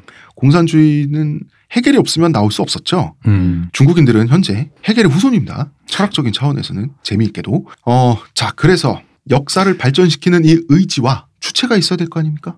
이것을 가이스트라고 하는 겁니다. 가이스트. 음, 정신. 그러니까- 역사에도 가이스트가 있는 거예요. 음. 자, 영어의 스피릿과 마인드의 중간이에요. Geist는 음. 그러니까 이게 이런 단어가 Geist, 그러니까 폴터가이스트 이런 거 생각한단 맞아요. 말이죠. 그- 그거의 그러니까, Geist가 예, 예, 이거잖아요. 사람들한테 네. 익숙한 단- 어, 단어는 주로 그런 쪽이죠. 영어의 spirit은 음, 뭐 영혼 뭐 어, 이런 team spirit, 음. 네. 어, 그다음 그뭐 이런 거 있잖아. 공동체 정신 막 이런 거. 그렇죠. 근데 마인드는 그냥 좀 마음의 상태 같은 거잖아. 네. 그 중간이라고 생각하면 돼요. 생의 집단적 의지 정도에 해당하는 말이에요. 이래서 영미권에서 해결 철학을 잘 이해를 못해요. 왜? 가이스트에 해당하는 영단어가 없으니까. 그런데 아예 언어권이 다르면 있잖아요. 적당한 단어로 번역해서 새로 만들면 되죠. 근데 하나로서의 세계, 그러니까 우주의 모든 공간과 시간이 하나 된 그 자체, 참된 거그 자체 있죠? 말하자면 오직 하나로서 실제하는 전체. 이것이 갖고 있는 의지가 절대 정신이에요. 압솔루터 가이스트. 압솔루터, 앱솔루트. 그렇습니다. 예. 말은 멋있죠. 자꾸 양주 이름으로 자꾸 네. 보드카. 이것이 지금 이 시대에 미래를 위해서 필요한 역사적 방식으로 제시되는 게 시대 정신, 음. 자이트가이스트예요. 자, 예를 들어서 정도전이 고려를 멸망시키고 조선을 세웠지 않습니까? 네. 이때 정도전과 정도전을 따르던 신진 사대부들의 시대 정신은 민본이죠. 음. 그때는 그때 시대 정신이 있는 거예요. 네. 프랑스 혁명 시기의 시대 정신은 자유시민이죠. 음, 음. 그다음에 이제 우리도 IMF 이후에 시대 정신은 이제 보증서 좀 주면 안 된다. 이런 시대 정신. 그렇습니다. IMF 이후의 시대 정신은 지분 사두면 올라간다. 뭐 음. 그런 것들이 네. 있습니다. 음, 예, 음. 부동산 불패. 그렇죠. 거. 자, 예를 들어서 절대 정신은 원래도 지금도 앞으로도 우주에 있는 거죠. 네. 절대 정신이니까. 음. 이것이 특정 시대에 맞게 모습을 드러낸 양상이 시대 정신이에요. 음. 그러니까 고조선의 팔조법 시대에는 사유재산을 인정하는 게 시대 정신이고 네. 지금은 그게 너무 당연하니까 사유재산을 인정하되 범죄자의 인권까지도 어느 정도는 인정하는 게 시대 정신이죠. 세계 정신은 그러한 시대 정신을 이룩하려는 특정한 개인이나 집단의 의지 이것이 세계 정신이에요. 나폴레옹 같이. 그렇죠. 그래서 나폴레옹을 세계 정신이라고 하는 거예요. 음. 그러니까 그게 아까 보통은 벨트가이스트. 예, 뭐 이렇게 인터넷에 떠도는 것으로는 저기 시대 정신이 지나간다라는 말로 많이 얘기를 하는데. 예, 도- 네. 말이 도는데 그러면 여기서 볼 때는 시대 정신이랑 세계 정신은 구분을 좀 해줘야 될 것 같네요. 보니까 사실 구분을 안 해줘도 되지만 예. 굳이 해겔은 철학적 어, 철학을 워낙 엄밀하게 그러니까 하다 개념을 보니까 엄밀하게 이 사람은 어, 잡아주려면 그래서 역사의 간지라는 말이 나옵니다. 아 저 이거 보고서는 이게 드립인가라는 고민을 잠깐 하다가 이게 그러니까- 간계라고 하면 제가 알았을 텐데 아. 간지라고 하니까 이거를 왜냐하면 음. 일본의 학자들이 이걸 이렇게 번역을 해놔서 그런 거예요. 음. 자 대선 진리교 우리 신도분들이 우리 교주님 정말 간지나셔 할 때 그 간지가 아니라요. 그리고 저기 버벌진트가 역사의 간지라는 아 이게 또 그분이 또 이제 나름 지정유의를 하신 거지 노래 제목이 있어요. 음. 노래 제목인지 앨범 제목인지 하여튼 뭔가 냈어요. 음. 그 제목으로. 그런 식으로 쓸데없이 아는 채를 간사한 의지란 뜻이에요. 어. 역사는 간사하게도 뜻을 이루기 위해 특정한 개인을 쓰고 마치 역사라고 하는 이야기를 쓰기 위해서 역사가 캐릭터를 소모하시는군요. 기도하고 볼펜 음. 같은 거기도 한 거예요. 음. 그때 그때 펜을 다 붓이 필요한 아니 거죠. 그렇게 되면 우리나라 평론가들 이거 안 되겠는데 뭐 비판 나가겠는데 우리나라 평론가들한테 비판하세요. 음. 우리 다 같이 죽여버리십시다. 나도 지금 해겔 얘기를 하니까 해겔 얘기를 자 음. 제가 해겔을 공부하고요, 복습하고요. 어떻게 쉽게 설명할까 하다가 음. 대본을 쓰고 와서 또 얘기를 하고 있잖아요. 네. 음. 해겔에 깔려 죽을 것 같아 나 지금. 음. 자 나폴레옹은 세계 정신이죠. 네. 역사가 그를 도구로 낙점했기 때문에 이 사람은 벨트가이스트가 된 거예요. 벨트는 영화의 월드죠. 음. 그래서 나폴레옹은 쓰임이 다 하고 나니까 역사는 굉장히 매정한 존재예요. 쓰임이 다 하고 나니까 굉장히 사람이 비참하고 우스꽝스럽게 돼버렸잖아. 음. 세인트 헬레나 섬에 유배를 가서 쓸쓸하게 말년을 보내고 죽었죠. 역사는 나폴레옹을 도구로만 봤지 이 사람의 말년의 행복까지 신경 써줄 만큼 마음이 넉넉하지 않아요. 이 절대 정신은 말이죠. 그 매정한 신 같은 거야. 음. 그러니까 지금 제가 이 설명을 쭉 들으면서 느끼는 게 되게 되게 신학적인 사고인 것 같다라는 생각을 이 사람 신학 공부했잖아. 네, 그러니까 그런 느낌이 확 오니까 여기에 이 자이스트가이스트나 벨트가이스트에다가 이 자리에 세계 정신의 자리에 신만 갖다 놓으면은 신학이죠. 종- 종교적인 사고. 그렇죠. 예, 종교적인 사고죠. 예. 예를 들어서 나폴레옹의 자리에 지저스를 놓고 그렇죠. 예수 그리스도를 놓고 절대 정신의 자리에 하나님을 놓잖아요. 음. 그러면은 예수도 마지막에 비참하게 그렇죠. 뜻을 다하고 예. 그렇게 그 쓰임이 다하니까 주여 주여 저를 버리시나이까 하면서 음. 십자가에 못 박히고 돌아가셨잖아요. 그러고선 세인트 헬레나 섬에서 부활. 아 이거 아닌가? 역사 발전은 그러면 어떤 식으로 되느냐? 주식 그래프라고 제가 설명을 했죠. 네. 요것을 아우프 헤겐이라고 해요. 아우프 헤겐은 아우프 헤겐은 뭔가 확 쳐 들리는 걸 아우프 헤겐이라 그래요. 쳐들리는 거. 어, 어, 이게 뭐냐면 일본 근대 학자들이 이걸 지양이라고 음. 설명했어요. 음, 제가 설명할게요. 지는 다다를 지자예요. 네. 양은 원래 어떤 의미의 한자냐 하면 무엇이 쳐 들린다. 어, 깃바 그냥 그냥 쓱 올라가는 게 있고 휙 하고 쳐 들려서 올라가지는 게 있죠. 음. 우리가 군대 군대에서 옛날에 싸움할 때 깃발을 쳐들다. 예, 예. 그다음에 도끼를 쳐들. 도끼는 무겁기 때문에 쓱 하는 것보다는 음. 훅 쳐드는 게 내려치기에 좋죠. 이런 식으로 국기 개항할 때 그 양자인가요, 그러면? 그렇죠. 음. 이런 식으로 훅 올라가는 거예요. 네. 훅 올라가는 단계에 다다르면 어 다음 단계로 넘어가는 거야. 음. 어, 어. 헬스- 그러니까 우리가 보통 어, 지향하다라고 말할 때 같은 한자인 건 거죠. 전혀 다르죠. 전혀 다른. 그러니까 그렇습니다. 지향 지향이랑 지양 이 보통 이제 헷갈리잖아요, 사람들이. 음, 그거랑 다르죠. 다른다는 네, 그러니까. 거죠. 그건 다르죠. 예. 양의 상태에 다 다르다. 즉 아까 박 박사님이 얘기했던 것처럼 주식도 음. 참고 있으면 존버하고 있으면 음. 결국 우량 주니까 반등할 거야. 그러니까 이제 아까 얘기했던 좀 쉬운 말 우상향 그래프. 음, 네. 그러니까 양의 단계까지 참으면 음. 그 발전의 순간은 온다는 거예요. 음. 그죠? 자, 그러면 역사가 영원히 발전하는 건 아닐 거잖아요? 어느 순간에 이런 식으로 정반합 병범합을 통해서 어느 순간에 인류의 이상향이 도래하지 않겠어요? 논리적으로? 이 논리에 의하면 이 논리에 의하면 그럼 네. 역사 발전 끝나는 거 아니에요? 이것을 자 빌둥 얘기로 우리가 지금 이 얘기 시작했는데 빌둥 거물로 치면 완공이죠. 음, 그렇다면 굳이 완성이 아니라 왜 종말이라고 이름 붙였냐? 사람 헷갈리게. 해겔이 언어를 이렇게 엄밀히 다뤄요. 역사는 시간 개념이니까. 역사는 발전을 향해서 흘러가는 방향성 자체죠. 네. 완성된 것은 더 이상 지어줄 수 없는 Bildung의 상태지 역사는 아니죠. 엄밀하게 역사의 완성이 아니라 역사의 종말이 맞죠. 음. 이 사람 말 되게 무섭게 하는 사람. 음. 그러니까 end 음. end라는 거죠. 음. 그러면 예술은 새로운 시대를 앞당기기 위해서 예술가가 말을 거는 건데 이제 이 이상 인류의 이상향에 다다라서 역사가 종말을 고하면 모든 사람이 예술가가 되죠. 그렇기 때문에 예술은 종언한다. 음. 음. 종언 말 걸기를 그친다. 이 사람은 그 시대 정신, 절대 정신, 세계 정신, 종말, 종언 다 완벽하게 맞아야지 말을 쓰는 사람이야. 음. 그래서 마르크스 사상으로 넘어가면요. 마르크스는 스스로를 말했잖아. 나는 거꾸로 선 해겔이다. 네. 응. 아이고 무슨 시대 정신, 절대 정신, 세계 정신 같은 얘기를 하고 계십니까? 우리 눈에 보이나? 손에 잡히나? 그런 거 말하지 맙시다. 응, 그런 건 입 밖에 꺼내지 맙시다. 응. 아니 예로부터 곳간에서 인심난다는 조선에서 음. 이런 얘기 못 들어봤냐? 배부르면 양반되고 배고프면 도적되는 거지. 어디 정신이니 가이스트니 무조건 먹고 사는 세계의 문제인 물질 세계로 역사는 발전한다. 음. 이게 뭐냐? 생산 수단이에요. 자본, 노동, 이윤, 잉여, 생산물 그리고 분배. 나는 이걸 가지고 역사 발전을 설명하겠다라고 해서 공산주의가 나오게 되는 겁니다. 음.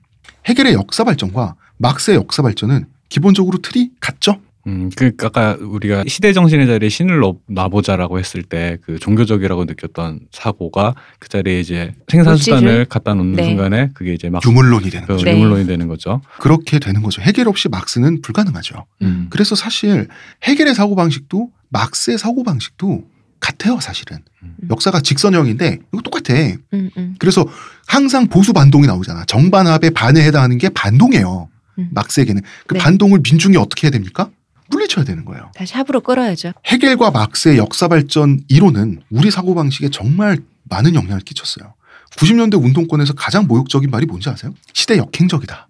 이게 뭐냐면 정반 합 중에 너의 자리는 반이다. 음. 이런 뜻이거든. 완전 거꾸로 가고 있다. 음, 진보의 영역에 속하는 페미니즘이 자주 하는 말이 시대가 변했습니다라고 하죠.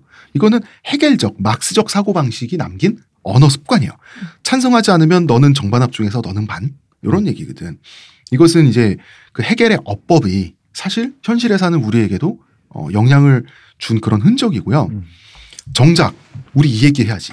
해겔은 한자 문명권 완전 무시했잖아. 음, 그렇죠. 아까 가보지도 않고. 음. 그런데 해겔 사상의 열광적인 추종자들로 가득 찬 데가 한자 문명권이에요. 자, 한자 문명권, 한자 문명권에 중국 있고 중국이 이제 원류고 음. 이제 중국에서 만들어진 좋은 것들을 받아 쓰는 우리나라, 베트남 이런 나라들이 옛날부터 있었고요. 그렇죠. 일본 같은 경우는 우리나라를 통해서 중, 중화 문명을 받아들여야 되니까 이제 일본 같은 경우는 이제 막내인데 시간적인 순서에서는 중국과 베트남과 한반도 북부 북한이죠. 해계 사상을 근, 근간으로 하는 막시즘 공산주의 혁명을 거쳤어요. 물론 북한은 맛이 같지만 지금 중국도 뭐 한중일 철학도들이 가장 깊게 이해하려고 하는 철학자가 다 독일 사람들이에요. 칸트, 헤겔, 하이데거. 뭐 니체. 음, 그리고 막스. 지금도 독일에는 독일 철학 전공하려고 하는 아시아 철학들이 넘쳐요. 헤겔이 사실은 오해를 했어. 시간이 멈춘 곳이라고 그렇지 않아요. 우리가 해결은- 알잖아. 음. 헤겔은 중국인들의 유연함을 몰랐어요. 중국 문명은 굉장히 실용적인 문명이고 물질 문명이잖아요. 중국 문명은 한마디로 좋은 게 좋은 거예요. 음. 그래서 관념적이고 형이상학적인 외래 사상도 오히려 실리적인 차원에서 접근하기 때문에 중국 사람들은 좋은 건 받아들이면 땡이에요.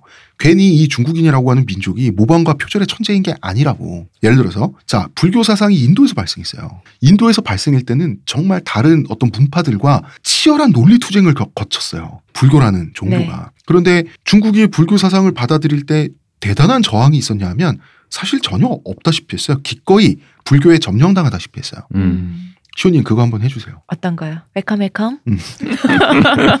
오히려 어떻게 하면 이 좋은 걸 쉽게 이해할까 이게 중국 사람들의 이슈였다고 옛날에. 음. 그래서 실리적 차원의 문제로 바로 넘어가요. 번역 문제. 그렇죠. 이게 번역 문제가 당면 과제야. 그런데 결국 번역이 정확하려면 원서를 찾아야 되겠어. 그렇죠. 그래서 원서 찾으려고 현장 법사가 음. 인도까지 갔다 오지 않습니까? 네. 음. 이게 이제 서유기가 여기서 나왔지. 아. 삼장 법사, 현장 법사는 삼장 법사가 됐고 손오공은 원래 현장 법사가 그 어깨에 태우고 다녔던 애완 원숭이가 있어요. 어. 요게 이제 나중에 손오공이 되거든. 음. 중국 문명은 우리 것이 최고여라는 고정관념이 없는 문명이에요. 아 그래요? 음, 그러니까 흔히 말하는 중화 사상이라고 부르는 것들하고는 좀 다른데요. 음. 달라요. 어, 사람들이 오해하는 게 왜 그랬다 그러잖아. 청나라 권룡제가 엘리자베스 1세가 무역을 트자고 하니까, 응? 아니, 우리나라에 좋은 건 다 있는데. 뭐 굳이. 음, 음. 근데 이거는 경제적으로 뭐하러라는 뜻이었지 사상적 차원은 아니었어요. 음. 공산주의가 중국 대륙을 집어삼킬 때 중국인이 자존 중국인이 자존심이 상했나? 아니 좋다는데 좋은 건 가져다 쓰는 거예요. 음. 그러다가 보니까 소련은 붕괴하고 자본주의가 더 좋은 것 같아. 그래? 그럼 경제 개방해. 음. 이게 중국인들이에요. 그렇죠. 흑묘 백묘. 음. 그러면서 그리고 해겔이 또 오해한 게 한국 문명. 어 해겔이, 해겔이 오해한 동양 문명에 한국도 들어가잖아. 음. 우리나라는 유교 혁명을 이미 거쳐본 나라예요. 그렇죠. 헌 것을 밀어내고 이상 국가를 만들어 보겠다고 세운 나라가 조선이죠. 조선이에요. 네. 역사 발전이라는 관념이 이미 있었어요. 그렇죠. 엘리트들에 의해서 체제가 완전히 뒤집어 퍼진 경험이 있는 나라죠. 있는 나라죠. 자, 해겔 그리고 막스 사상은 굉장히 일목요연하게 세계, 인간, 역사 이런 게 딱딱 정돈돼 있죠. 그래야지 제대로 된 사상이라는 그런 관념이 이미 조선 성리학에 있죠. 성리학적 세계관하고 해겔주의, 막시즘 궁합이 맞아요. 음. 애초에 저희가 일전에 데카르트 철학 이야기할 때 설명했지만 서양 근대 철학의 기본 출발점과 조선 성리학이 거의 쌍둥이 수준이에요. 예, 맞아요. 기본. 사고관이. 그- 네. 정말 비슷해요. 예전에 그때 얘기하신 뭐 이기론, 이기이원론 이런 얘기 하실 때 음. 굉장히 비슷하다 얘기했었잖아요. 비슷, 아, 뭐 비슷하다고. 하기도, 비슷하다고 네. 하- 하기도 너무 가까워. 네. 음, 정도전은 역사 발전을 자기가 살아있을 때 완성하려고 그랬지. 음. 그래서 악행을 서심없이 저질렀어요, 이 사람은. 요새 사람- 홍 작가님이 S 발음이 좀 들대. 아, 점점, 그러니까 내가 교조라 그런가 봐. 제가 조용기 목사님처럼. 그- 그쪽이. 롤 모델이에요? 자, 고려 왕조가 남긴 그 왕씨들 있죠. 네. 왕족들. 이, 이 사람들 속여가지고 배에 구멍 내가지고 다 수장시켜 버렸잖아. 유명한 얘기잖아요. 뭐 음. 왕씨 그래서 뭐 전시되고 옥시되고 막. 어. 근데 이 사람은 죄책감을 전혀 못 느꼈어. 왜? 내가 하는 게 아니거든. 음. 역사가 하는 거야. 역사가 자기를 도구로 써서 실행하는 적폐청산이라고 믿- 믿었으니까 이제 이상 국가가 될 건데 하등의 양심의 가치를 못 느낀 거예요. 그렇죠. 스스로를 도구화하면 그렇게 되죠. 그렇게 돼요. 예. 그리고 원래 우리의 언어 습관에서 그냥 옛날에 이런 일이 있었다더라 할 때 쓰는 과거를 가리키는 표현은 호랑이 담배 피우던 시절에는 이랬단다 이러죠. 그런데 막 고리타분하고 지긋지긋한 그 과거의 잔재 같은 걸 가르칠 때는 고리짝이라 그러죠. 그렇죠. 아이고 어디서 고리짝 얘기를 하고 있어. 뭐 요즘 젊은 친구들은 많이 안 쓰는 말이긴 하지만 네. 어쨌든 처음 들어본 분 있을 것 같아. 고리짝은 고려적을 얘기하는 거죠. 음, 음. 역사 발전이 이뤄지기 이전의 수준이란 얘기로 부정적으로 쓰는 거예요. 즉 역사 발전이라고 하는 관념이 조선에 이미 있었어요. 그러니까 해겔의 사상, 막스의 사상하고 우리는 원래 친화적일 수밖에 없어요. 음. 태생적으로. 어, 더욱이 혁명으로 시작한 조선 유교가 조선 후기에 고인물이 돼가지고 우리 발목을 잡았잖아. 그러니까 한 걸음 더 나아간 뉴타입이 외국에 있다고? 그래서 이제 구한말이나 일제의 젊은 지식인들이 공산주의에 굉장히 열렬하게 반응을 했죠. 사실 실제로. 네. 실제로. 예. 실제로 한자 문명, 그 유교 문명, 성리학 문명을 갖고 있는 이 공산주의에 열렬하게 반응할 수밖에 없는 거예요. 그렇죠. 음. 사고 방식 자체가 음, 세계관이 일치하거든. 예. 그 대구 동양의 모스크바로 불리던 그렇죠. 대구. 아 그러고 보니 또 유럽의 대구라는 곳에서 또 해결이 태어나셨네. 이런 아, 우연이 그렇군요. 어, 이런 저희 동양 분이세요. 아. 자, 베트남 얘기해 볼까요? 베트남은 중국의 중국을 따라서 계속 모방해요. 음. 중국이 뭐- 뭘 해? 중국이 예를 들어서 어 뭐 정승 판서 같은 제도를 만들었어. 따라 한다는 거예요. 그 베트남은 모든 좋은 건 중국에서 나오는데 그렇다고 실험실 역할을 우리가 대신해 주긴 싫으니 음. 실험은 실험의 비용은 중국에서 진통을 겪으면서 하시고 우리는 아, 정말 좋다라고 믿으면 따라 하겠습니다. 이게 베트남이 역사를 발전시켜 온 방식인데 중국을 따라하면서 중국과 싸워서 물리치는 게 베트남의 역사거든요. 네. 실제로 중국의 마오쩌둥 혁명이 일어난 걸 보고 공산주의 혁명을 주- 베트남이 했죠. 그렇죠. 아 이거 이쯤 되면 따라해도 되겠다. 검증이 됐다. 검증이 됐다. 하면 이제 음. 그때 따라하는 거죠. 그때 따라하고 중국에는 또 계속 개겨. 그래서 그 중월 중국 베트남 영토 분쟁 전쟁에서 또 굳이 이깁니다 아 베트남이. 되게 밉겠다. 진짜 대단한 중국은 것 베트남 같아요. 정말 되게 미워해요. 네. 그런 점에서 보통 따라하게 되면은 그 따라하고 모방하면 동화되게 마련인데 그렇지 않았다는 게 진짜 대단한 것 같아요. 많죠. 어, 그리고 중국이 실험을 거치면서 실험에 성공한다 할지라도 실험을 거치면서 하는 그 문제점들 있죠. 남는 네. 문제점들. 그건 또 내- 우리가 다 지켜보고 피해가겠다라고 하는 게 베트남의 태도예요. 음. 음. 그래서 중국이 공산당 일당 독재 체제에서 경제 개방을 해서 어디까지 가- 어떤 문제점이 생겨나고 어떤 장점이 생겨나고 하는 걸 다 보고 우리는 경제 개방을 하겠다고 음. 기다렸다가 나중에 했잖아. 음 그렇죠. 요즘 진짜 대단한 것 같아요. 음. 그리고 그 미국과 군사 동맹을 맺고 지금 중국의 남, 그 남중국해를 압박하고 있죠. 네. 베트남. 아, 중국의 입장에서는 아주 아 진짜 있겠다. 이렇게 생각. 나 따라하는 애가 나를 계속 그런 식으로 비토를 한다. 아 음. 근데 베트남은 이걸로 2000년을 먹고 산 문명이에요. 그 다음에 일본. 자, 일본은 한자 문명의 이진도 아니고 삼진이에요. 네. 일본은 한반도를 거쳐야 세계 문명을 받아들이게 되는데 일본에 있어서 새로운 좋은 건 언제나 해외에 있었어. 음. 그래서 물 밖의 문물을 언제나 갈구해 오던 문명이 일본 문명인데 그러니까 해결하고 막스라고 외면할 이유 자체가 없어요. 일본은. 그렇죠. 애초에 야 요새는 중국보다 서양이 더 신빙이고 핫하다며 라는 판단을 하자마자 우리는 타라 입구를 하겠습니다. 음. 아시아를 벗어나고 음. 서구를 우리가 따라하겠다. 음, 타라 입구를 외칠 정도로 그 일본은 새로운 좋은 것에 민감한 나라예요. 음, 맞아요. 옛날부터 그래 왔어. 그러니까 일본은 마음만큼은 얼리 어댑터. 음. 아, 어, 항상 그런 태도를 유지하던 나라였죠. 지금도 뭐 그렇죠. 북한은 노답이고요, 여러분. 이제 해겔 사상을 좀 비판해 보겠습니다. 해겔은 인류의 집단적 의지, 세계 정신의 점지를 받은 숙명적 개인, 그리고 역사 발전의 완성을 얘기했죠. 따라서 독재자들은 죄다 해겔 철학을 왜곡해 쓸 수가 있어요. 주체 사상도 해겔 철학을 누더기처럼 대충 기워서 써먹는 거예요. 자, 한민족의 자립과 자존의 의지가 있어요. 그게 성공하면 북조선이란 얘기예요. 음. 그걸 숙명적으로 부여받은 나폴레옹 같은 사람이 있어. 누구겠어요? 김일성 있잖아. 음. 그리고 역사 발전이 완성된 단계에 최후의 완전한 철학이 있어. 주체 사상. 음. 이 방식은 나치 독일의 히틀러도 썼어요. 그렇죠. 이게 갖다 쓰 아까 왜 그 논리 전개에서 그 말하는 아까 시대 정신이나 세계 정신의 자리에 신 혹은 개인 네. 이런 것들 갖다 놓으면은 굉장히 왜곡해서 써먹기가 좋은 좋은 어, 박정희도 애용했어요. 그렇죠. 더 이상 나 같은 불행한 군인이 나오지 않도록 하자라고 하면서 눈물을 흘렸죠. 음. 자기는 역사의 간지에 의해서 숙명적으로 선택되어진 그런 사람이란 뜻으로 얘기한 거예요. 네, 역사의 그렇죠. 간사한 의지가 나를 선택했다. 그러니까 이게 만능 논리예요. 사실은 자기가 하는 모든 악행을 합리화할 수 있는. 난 도구니까. 예, 그리고 사실은 그 사이비 종교 지도자들이 못된 짓을 할 때도 보면은 자신을 신의 대리인으로서 그렇죠 스스로를 도구로 만들어서 나의 의지가 아니라 신의 의지다. 그러니 어, 너는 나와 자야하고. 그렇죠. 뭐 내가 어. 이렇게 한 건 이제 내가 한 게 아니라 그런 식의 것들. 해겔의 변증법을 도입하잖아요. 한민족의 역사는 박정희를 민족 정신으로 선택한 거예요. 근데 이 사람을 쓰고 버렸지. 역사의 네. 간지가 그냥 음. 버린 게 아니라 김재규를 등장시켜서 잔인하게 치웠어. 음. 그렇기 때문에 더 낭만적이고 숙명적이고 더 애정을 쏟을 수 있다라고 하는 게 이게 파시즘이거든. 음. 그 사람한테 친일 문제, 독재 문제 있지만 그건 역사의 정반 합 중에 반에 불과하다는 거야. 음. 그냥 대한민국 발전 과정의 일환이었는데 그냥 이해하고 고개를 끄덕여야지. 이 관점에서 소설을 쓴 게 이인화 씨가 쓴 거. 인간의 길. 그런 거거든요. 이러한 역사의 간지. 어, 정신 따위는 해충구제하듯 박멸해버렸지 마르크스는. 그런 거 없습니다. 음. 그러니까 막스가 진짜 좌파 가 맞고 진보적인 게 맞는데 주체 사상은 이 정신을 다시 갖고 왔어.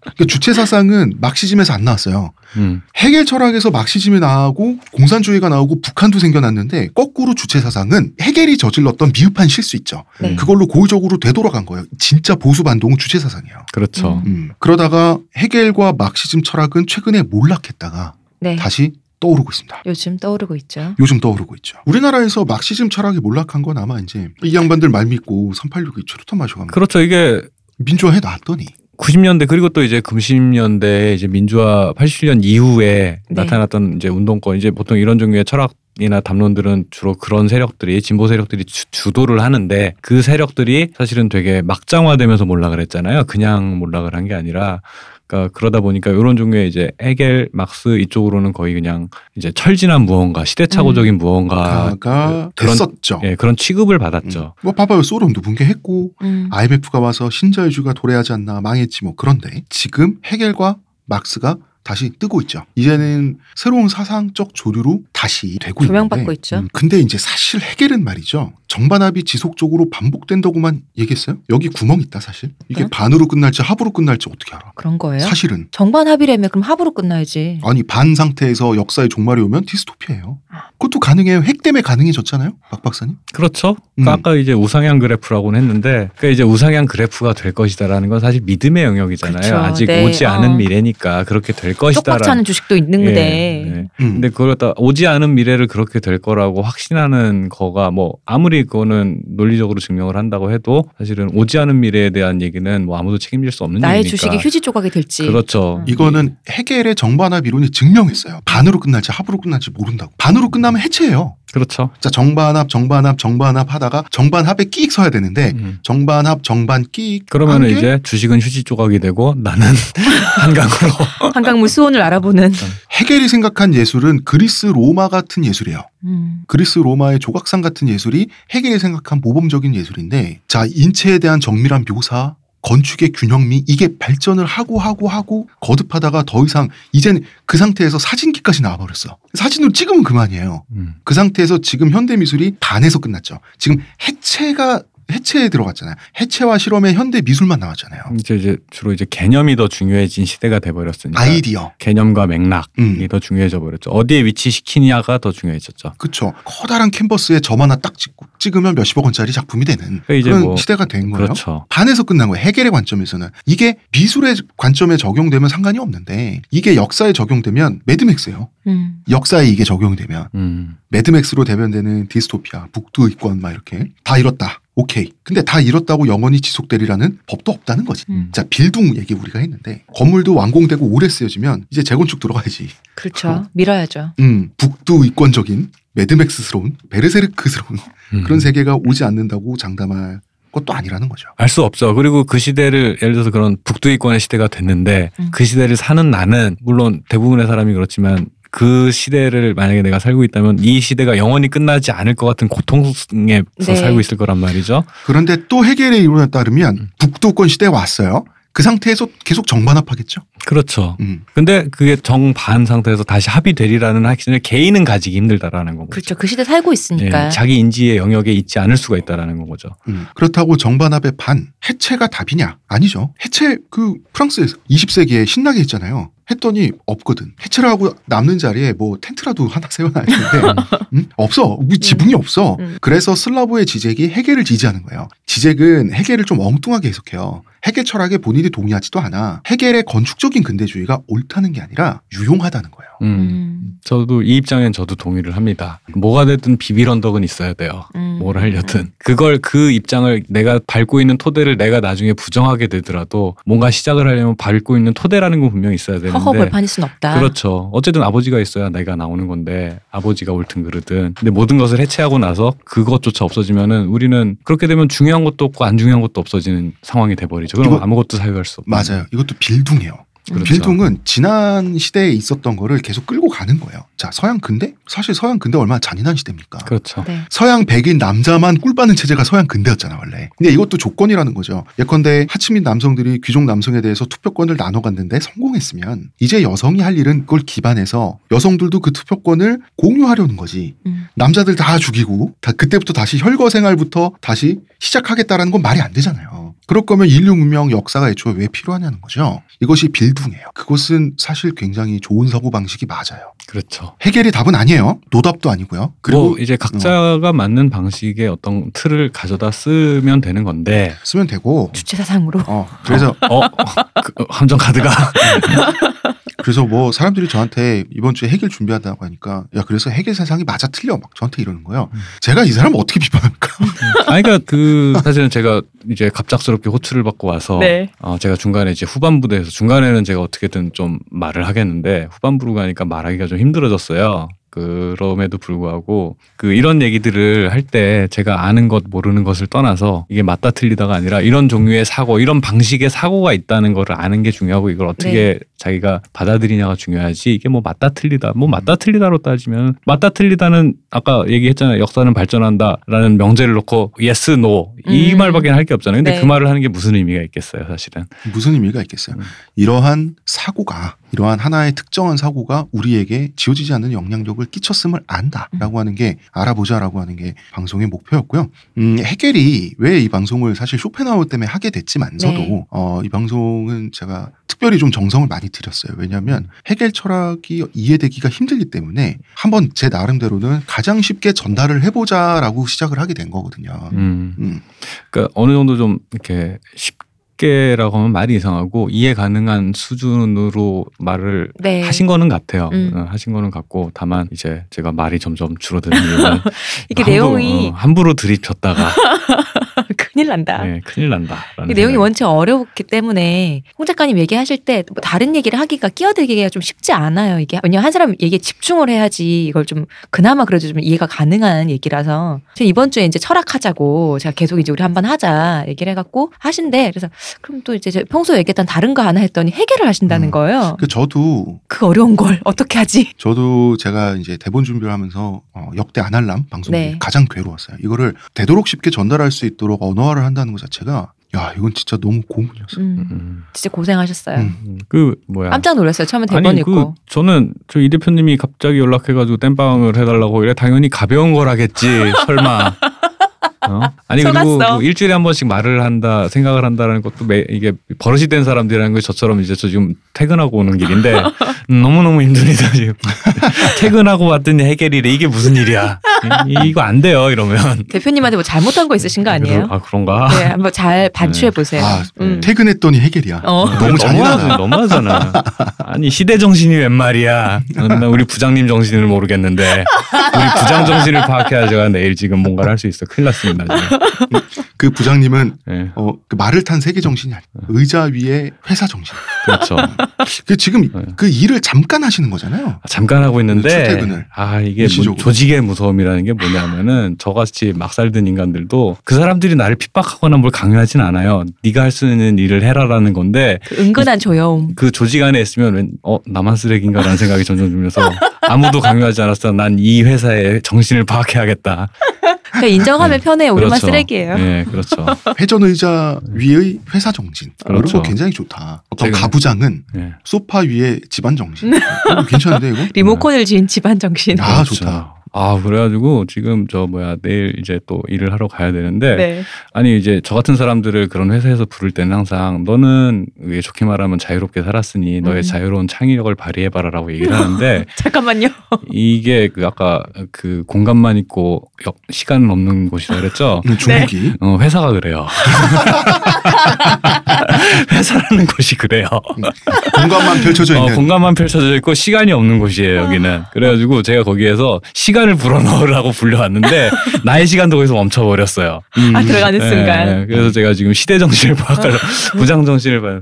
파스스 사라지고 있다 지금. 예, 음. 그렇죠. 그, 그렇기 때문에 어 그래서 지 양을 하면 돼요. 예. 아우프 해겐을 하면 돼.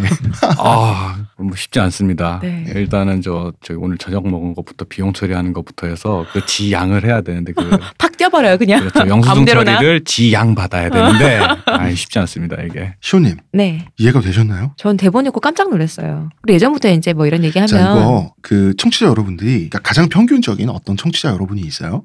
그분이 이거 몇 퍼센트 이하면 성공이지? 그냥 저희 웃다 떠든 얘기만 기억하셔도 돼요. 이렇돼요 사실. 네. 근데 생각보다 되게 쉽게 정리를 해주셔갖고 그게 사실은 그냥 놀랐어요. 일반적인 수준의 그냥 이야기거리로서 이런 네. 사람이 이런 시대에 이런 종류의 사고를 했다. 그것까지는 아마 이해가 될것 음. 네. 같거든요. 그것만 해도 괜찮은 방송, 어, 괜찮은 내용이었던 것 같고 사실은 아까 이제 그 얘기를 하면서 역사는 발전한다라던가 이런 해겔이 고도의 사고 끝에 낸 결론만을 우리가 주로 얘기를 한 건데 네. 사실은 그 간단해 보이는 결론을 내 다다르는 과정이 사실은 철학자들이 하는 가장 중요한 일이잖아요. 왜1 더하기 1이 왜 1인가를 갖다가 설명하기 위해 책을 갖다 몇 권씩 쓰는 것처럼. 네. 근데 그거 이 두 시간 어떻게 이 두 시간 방송을 듣고 다 이해를 하겠어요? 못 하는 거고. 그냥 이런 종류의 사고를 통해서 이런 식으로 세계를 이해하려는 사람이 있었다 정도만 돼도 괜찮지 않을까라고 생각을 합니다. 저는. 그렇죠. 그래서 이제 음. 그래서 해겔이 관제 철학자다. 프로이센에 복무한 관제 철학 부역자다. 관제 철학자다라고 하는 것은 해겔을 너무 무시하는. 해겔의 믿음에는 프로이센이 지금 단계에 나와야 할 그 순서가 맞는 거야. 음. 그런데 프로이센의 지배자들 입장에서는 가만히 있어봐. 해겔 말에 따르면 결국 우리도 언젠가는 적폐가 되고, 음. 그죠? 그 다음 단계로 나아가기 위한 도구에 불과하다고? 내가 중간 과정이라고? 음, 그러면은 영지 이렇게 되는 거죠. 그러니까 이제 당대 잠깐만 나 지금 여기서 또 음모론 제기해. 그 콜레라. 어? 어? 생화학 무기를 김정은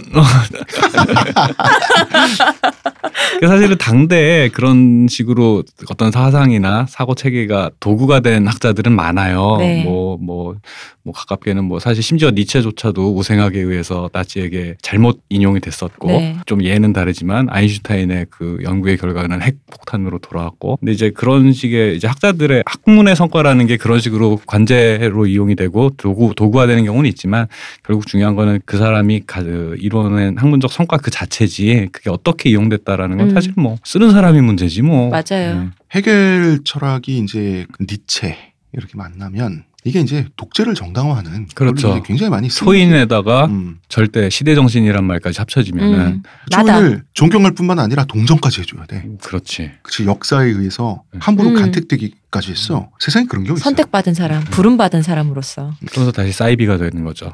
태극기를 흔들며. 어, 근데 적어도 해겔 철학을 얼마나 박정희가 잘 알았는지는 모르겠으나 그래도 그 세상에 다시는 나 같은 불행한 군인이 생겨나지 않도록 어쩌고 하는 그 말은 이 사람이 적어도 어떤 말을 해야 사랑받을 수 있는지 그 미감은 이 사람이 있는 사람인데 알고 하지 않더라도 이게 본능적으로 어, 그러니까 이 알긴 사람 하셨던 것. 같아요. 어. 네. 우리 그 예전에 누누이 얘기했잖아요. 그 사실 독재자라는 게 어떤 강력한 남자라고 하는 게 어떤 로망을 건드리는 게 있거든요. 근데 이걸 그 뒤에 나온 전두환이란 분이 너무, 박살내셨죠. 너무 나 소탈하신 모습으로 부부가 다 함께 너무나 소탈하신 모습으로 정말 그 어떤 미감이나 그런 것과는 아무런 상관이 없는 사람들이잖아. 또참 생각하면 웃긴 것 같아요. 자, 방송은 슬슬 여기까지 하면 될 것 같습니다. 네. 예, 어, 저희가 이야기를 더 즐거운 이야기를 덕담을 하고 여담을 하다가 할 수도 있는데 박 박사님이 너무나 힘든 출퇴근을 하시며 아 제가 퇴근했는데 해결 만나고 지금 출근 시간 2시간 걸리고 운이 나쁠 때는 3시간까지 걸리고 돌아오는 시간도 2시간이 걸리는데 2시간이 더 걸리는 이유가 퇴근 시간에 맞춰서 버스를 타러 오면은 네. 자리가 없어요. 그렇죠. 시외버스가 음. 자리가 없어서 일부러 기다려요. 앉아 가려고. 그러면은 그것까지 기다리는 시간이 합치면 또한 3시간 되는 거예요. 그럼 출퇴근 6시간. 5시간에서 6시간을 네. 길 위에서 보내고 있는데 제가 또 버스 안에서 책을 못 봐요. 그 왜 어지럽잖아요. 그- 예, 저도 토나고. 같아서 못 봐요. 아 그래가지고 이게 보고 있는데 너무 너무 그 고통스러운 출퇴근을 지금 계속 하고 있는데 이제 안알람을 들으시면 되죠. 네 그렇습니다. 그 언제까지 다니시는 거예요? 올해 말까지 어. 일단 다닐 것 같아요. 그래서 성과를 보고 저의 창의성이 회사에 경제적 이득을 가져다 주면 회사에 네. 시간을 부여하면 그렇죠. 그죠. 회사에 역사가 어. 생기면 어, 회사가 네. 그 지양의 단계를 그렇죠. 거치면 어. 네, 역사 발전의 단계에 진입을 하면 저는 재계약을 하면서 음. 저, 제 삶을 지 양할지도 몰라요. 아, 그러나 다시. 실, 실패한다. 그럼 저는 이제 매드맥스의 세계로 다시 다- 돌아가서 다시 공간만 있고 시간이 없는 세계로 돌아가서 또 다른 네. 그러니까 부디 만원 버스를 탄 회사 정신 될 수 있기를 바랍니다. 아 그랬으면 좋겠습니다. 여기까지 하시죠. 자 고생하시는 박 박사님, 예. 의문의 근효시원님 감사합니다. 감사합니다. 저는 작가 홍대선입니다.